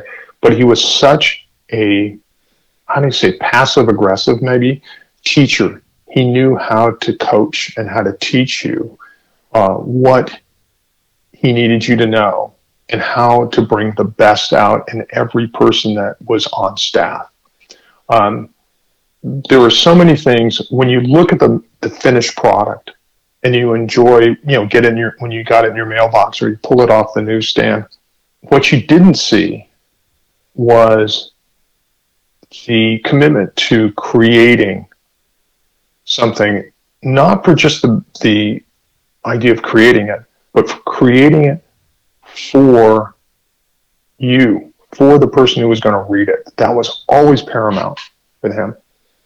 How is this benefiting the reader? How are they going to get enjoyment from it? What information is going to make that's going to make them love their sport of trucks or mini trucks more? Um, it was a, it was something that he looked at every single day. We used to walk through that door at seven seven thirty in the morning. Oftentimes, uh, not leaving until seven or seven thirty that night and not because we had so much to do that we couldn't get it all done. We just had so much to say. We just had so much to say. We didn't want to stop saying it. Uh, and figuring, so uh, he was really dedicated to the reader. And when um, I know that when he left McMullen and went over to um, Y Visionary, uh, which was a new entity and um, I was not part of his staff then. I was I was already doing other things, but um, and he brought Brian and Courtney with him. He did that with a, a, a lot of uh, sorrow that he had to leave Truckin' to do it, to, to continue to create the publication he felt was speaking to the base, but he was excited to do it and create a new, a new, a new thing, and it became the thing for the space again. Oh yeah, and he could do, and I don't think he got enough appreciation uh, from the business side of the publishing world for what he did. Yeah, and I was, I guess I was a little stunned, you know, when he passed. That you know, I thought, and this isn't a slight, because again, you know, a lot of younger folks and and folks, you know, not everybody knows everybody's name in the industry. Totally get it, right? But I grew up reading the magazines. I just thought I was hoping there would be more love shown to Steve, and I want to make sure we do that the rest of this year and even years in the future. Um, I know when I looked at his store uh, at his Facebook, you know, like Kevin Yee had chimed in and said, you know, R.I.P. Steve Stillwell. You touched so many lives, built up several industries, and had such a profound impact on me and my family. Uh, going back to the Yee publishing and things like that, but you know, to me, I I I can't thank Steve enough, and even his family. You know, I, I know he's got you know his kids and things like that, but I want them to know that, and all of the enthusiasts out there to know that truly as Alan and I have kind of laid out through, you know, through Alan's storytelling here, I mean, we wouldn't, in my opinion, we wouldn't be where we are today without the visionary of Steve. You know, you may not end up with a Mini Truckin', you know, with that relationship that Steve built with Alan, and then you may not, you know, Street Trucks, August '99. Uh, you know, first issue, you know, so all of this where we're at today, a lot of thanks has to go to Steve, and, and that's what I wanted to reinforce. Yeah, and you know, it was it was uh, it hit pretty hard uh, when that happened, and and I, I generally I'm not the kind to write that kind of stuff on yeah. a Facebook on Facebook yeah, page and yeah. stuff because oh, I know. because it, uh, I mean, it, it, I just don't want to come off disingenuous or just trying to make it up as we go along, just to, for the yeah. reason of it, you know. I, but you feel it, you know, and and uh, in conversation like this, it's kind of different. It's different. It is, I, yeah. I, I, will express that, but I, I, I, it was it was difficult. I was going to, and I went, you know, whatever I write wouldn't be good enough. Yeah. Oh, I know. And I just, you know, and and I didn't even really mean from even from the friends, but I just, you know, from the industry, you know, to to see yeah. to see people chime in and just know. And again, there were some people that did, and I'm thankful for that. But I just really want people to know kind of what we established today is eh, what so many of you know out there, the listeners, that you know, Steve Stillwell. I mean, was an amazing figure in our truck scene, and you know, from the sport truck era to the full sizes, to the classic trucks that he loves so much. I mean, he really a tip of the cap and salute to him because you know, like you said, man, he he was a force, man. Well, I can tell you that there were there were two people um, that I think that their respective industries, you know, didn't realize the genius and the brilliance that they that they were amongst when when they were when he was around, and, and one of them is Steve, and the other one is Tom the Mongoose McEwen. Yes. Um, and Tom and I were very, really, really close, and you know, uh, but I don't think that hit neither the drag racing industry nor the publishing world understood everything that Tom has done did for them and created and progressed for their industry, and it's the same thing with Steve. Um, I would say that in a lot of ways, he transformed how we look at and yes. how we look and how we feel about and how we create enthusiast based automotive publications. Yeah, and you think about Tom McMullen, right? Because I, I did, I think it was last year, I did like a lead up to SEMA, and I look back and researched the history of it. And I mean, his name goes back to those those early days in '63, which is which is amazing. Yeah, yeah. There were there were three guys that, in my opinion, that that made McMullen Publishing. Tom McMullen, Bob Clark, who's you know uh, still lives in or in uh, Diamond Bar, I think. Brilliant guy, and Steve Stillwell. Yep, yeah. Rest in peace, Steve. Last thing I got for you, man. Um, Courtney Halliwell. You know, you you spent a lot of time with them. We've had Mrs. Halliwell on, just an amazing woman. You know, we, we have our friends, you know, today that are even help raise money, you know, for the Courtney Halliwell Foundation, working with Mrs. Halliwell, uh, Rose Metal Works, and, and David Magadi, and just great folks. And, and, a lot of folks, I mean, Courtney's legacy has lived on. And when we talk about an amazing legacy, Um, you have maybe one funny Courtney story. I know there's probably a lot. Uh, you know Courtney going back, like you said, many, many, many years, kind of growing up. Uh, you know Courtney growing up in that Southern California uh, lifestyle and whatnot. But is there any one thing that you sometimes think of and smile when you think of the amazing Courtney Halliwell? Well, you know what brings what comes to mind with with Courtney was he had a, a way of whether you knew whether you've known him for a long time or whether you just met him of he made you feel like you were best friends. Uh-huh. Uh, and uh, yeah, there's a, there's a ton of funny stories because he was a funny guy. Um, you know, probably the one I would, I think I touched on a little bit in West Coast influence, but every first Sunday of every month uh, was the council meeting in in uh, at Legg Lake Park up in LA, up in uh, El Monte area. So we'd all have to drive. We, you know, from San Diego, we'd all drive up there. And when you did that as a club, you caravan. And uh, you know, it got to be at any club meeting, any council meeting, there would be three or four hundred trucks, you know, there. And so we'd caravan up. And so uh, Matters None, the club that I was in, we would we'd all leave as a group, and uh, we got up there, and uh, Class Act wasn't around. You know, wow, they're usually you know either a little before us or a little after us. We didn't usually caravan together, but they were uh, they were usually up about the same time. Well, it turns out that um, they had a they had a wreck, and they all kind of ran into each other because they were all caravanning. And at first, you thought, okay, that's kind of sad, you know. Um, but he was the first one to coin the phrase "it was a crash accident." so, you know, so it was class act, a crash accident, and it, it wasn't anyone. You know, he embraced that and kind of joked about it. Uh-huh. You know, and I know it. I know it hurt him, but know, and hurt everyone in the club that it happened.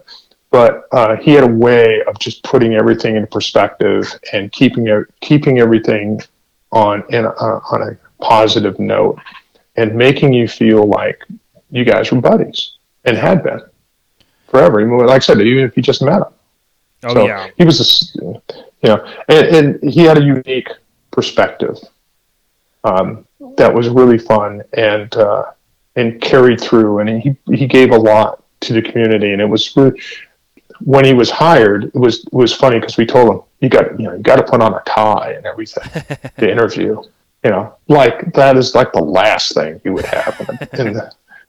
So he came up to the interview with Steve with the tie on and everything, and you know, he kind of got ribbed about that. And um, but we, you know, I think it was Mike who actually instigated that. so it was, and probably was the last time he wore a tie, I think. But uh, uh, you know, he, he did a lot for the community, and he was, uh, I said, as a figure, as a person, he, you know, he was kind of a, a, a central figure as to what a mini trucker is. Yeah, he was, and how ironic you guys grew up in the same area, right? I think he was kind of Escondido, but I always think of like San Diego and the greater community. You guys couldn't have been that uh, far from each other. No, he grew up in Santee. Oh, Santee, that's right, Santee. Santee, and I grew up in La Mesa, which is probably ten minutes from each other. And we, um, you know, in this the central cruising spot was Second Street in El Cajon, and uh, that's actually where we met first time. Was one night, uh, yeah. And another thing, uh, Alan, that I've noticed during this interview is you have an amazing memory. My dad always had a really good memory, but like when you mentioned how many covers you shot earlier, and you can recall like when we're talking about, oh yeah, 1989, and you're like, oh yeah, I flew into Florida and we shot Red Hot, like. Man, dude, you, I got to figure out what vitamins you might be taking. Maybe it's just the genes, but dude, I tell you what, man, tip of the cap to your memory. Uh, in, indelible, you know, people, indelible images. Uh, you know, when you when you have such, I think there are certain things that you just have that stick with you because you enjoyed it so much. Oh yeah. You know? Yeah, I don't disagree at all. But I tell you, man, I feel like I could talk. I feel like I've known you forever. Um, you know, it's been really awesome reminiscing, and I think you know I definitely hit on some of the questions I wanted to to really kind of pick your brain. I mean, you gave us so much gold, man. I mean, I really mean that. And and before I maybe ask you if there's anything else, um, is there anything maybe that that you wanted to cover? Uh, I know you dabbled, a you know, you talked a little bit about uh, what you're doing now. Did, did you want to cover that before I maybe ask you if there's anything else or uh, you know wh- anything else on your mind? Uh, no, I mean, what I, yeah, I think I think we Yeah. kind of went probably more down more rabbit holes than we than we thought about doing. No, what I'm what I do now and what I've been doing for the last you know I don't know 15 years is just working in the motion picture and television industry. Um, so uh, trying to create film, and uh, I got a couple of TV shows that were in development and things like that. We're, trying to get them, bring them to fruition, but um, uh, and a couple other couple films that are getting close. So. Uh, I think probably the one that's most interesting to this group would be a movie that released about eight, ten years ago called Snake and Mongoose about Tom McEwen and Don Prudhomme, the racers in the, you know. Uh, so I think it's available on, I don't know, Prime or something, but um, Yep. still, but it was in theaters and, and, uh, and whatnot. It's a good movie. Uh, so which, so that probably from the car community, that's probably the closest one Very cool. that cool. would be interesting. Yeah, I'm a big movie fan, as I mentioned earlier, and I, you know, a big Goonies fan. And, and thinking back, I recently heard kind of a story that I had heard way back, but you know, talking about how kind of Chris Columbus had gotten his break, and then of course he went on to, you know, if you think about Home Alone and Mrs. Doubtfire and some of the movies he directed, but you know, I always think of his name for some of my favorite movies. Also, something I learned that you know, you being from California, I'm sure you've heard this, but I've always, I never thought I'd get a chance to go to the Warner Brother Ranch, right? Not the back lot, as some of the listeners may kind of, you know, pique their interest, but the, the ranch is kind of off limits. But I had found out recently that it was sold late last year and they're going to just basically mow it down and they're going to build new Yeah. sound studios and what. But man, it's, it's hard to think when you think of like the Christmas Vacation House and you think of, um, you know, so many different motion pictures, the Lethal Weapon House and, and, uh, you know, the Bewitched and things like that. I'm hoping I can get out there and get on the the ranch before it's mowed down. But I tell you what, man, movies and TV, they're really a, a huge part of our culture, man, and, and that's awesome what you're doing. Well, actually, you're you uh, you're a Goonies fan. Have Oh, you been to Astoria? Have you been to Astoria? I Where finally was made filmed? it in 2019, man. And I tell you what, dude, I was solo by myself, but I was a kid in a candy store. yeah, I mean it's it's it's pretty wild. I mean they they, they really embrace it. Oregon really embraces their the the uh, film history that they have. You know, with Stand by Me and um, and uh, others. And Yep. so you know, but the Goonies shot right in Astoria, and all those all those the, you can tour. I mean, I think did you go on a, on the tour or what? No, and I wish I had because there was, you know, I wanted to go. I wanted, uh, you know, with movie site locations being such a big thing now, I kind of wanted to go and hit on all of the little pieces. And I had a short time. I spent most of my time at, what, as you know, is now the Oregon Film Festival or Museum. And that was ironic because they have a little mini truck inside. I went inside there and they have a Nissan hardbody cab, which is how you can they simulate kind of how a movie's made. I go, I mean, this is crazy. But um, when I went, it was also around the time that the family that owned or continues to own, I don't know, they didn't even want traffic walking up to take a, a photo in front of the house. And I guess that sense changed a little bit. Uh, you know, they were a little ticked with people supposedly vandalizing and leaving trash, and you know, as anyone would get upset. But I do hope to go back. Um, I did get a chance to go up to where the uh, Fratelli's hideout was at, you know, up that state park, but I never went down on the Cannon. I think it was Cannon Beach. You know, I got a chance to see the Yeah. haystacks from afar, but not down on the beach there. Well, if you get if you get out to Oregon, let me know. Oh yeah, dude! I tell cool. you, man, I was so so excited. But uh, that that's very cool, man. And like I said, dude, it's you're very gracious to take this amount of time, and we can't thank you enough, Alan. Hey, my pleasure. Anytime. Anytime. Rest in peace, Steve Stillwell. Rest in peace, Courtney Hollowell, to the all-time greats, and uh, everyone. Have a safe weekend. We're gonna uh, wrap this episode up. Stay on the rise, and Alan, thank you again, brother. My pleasure.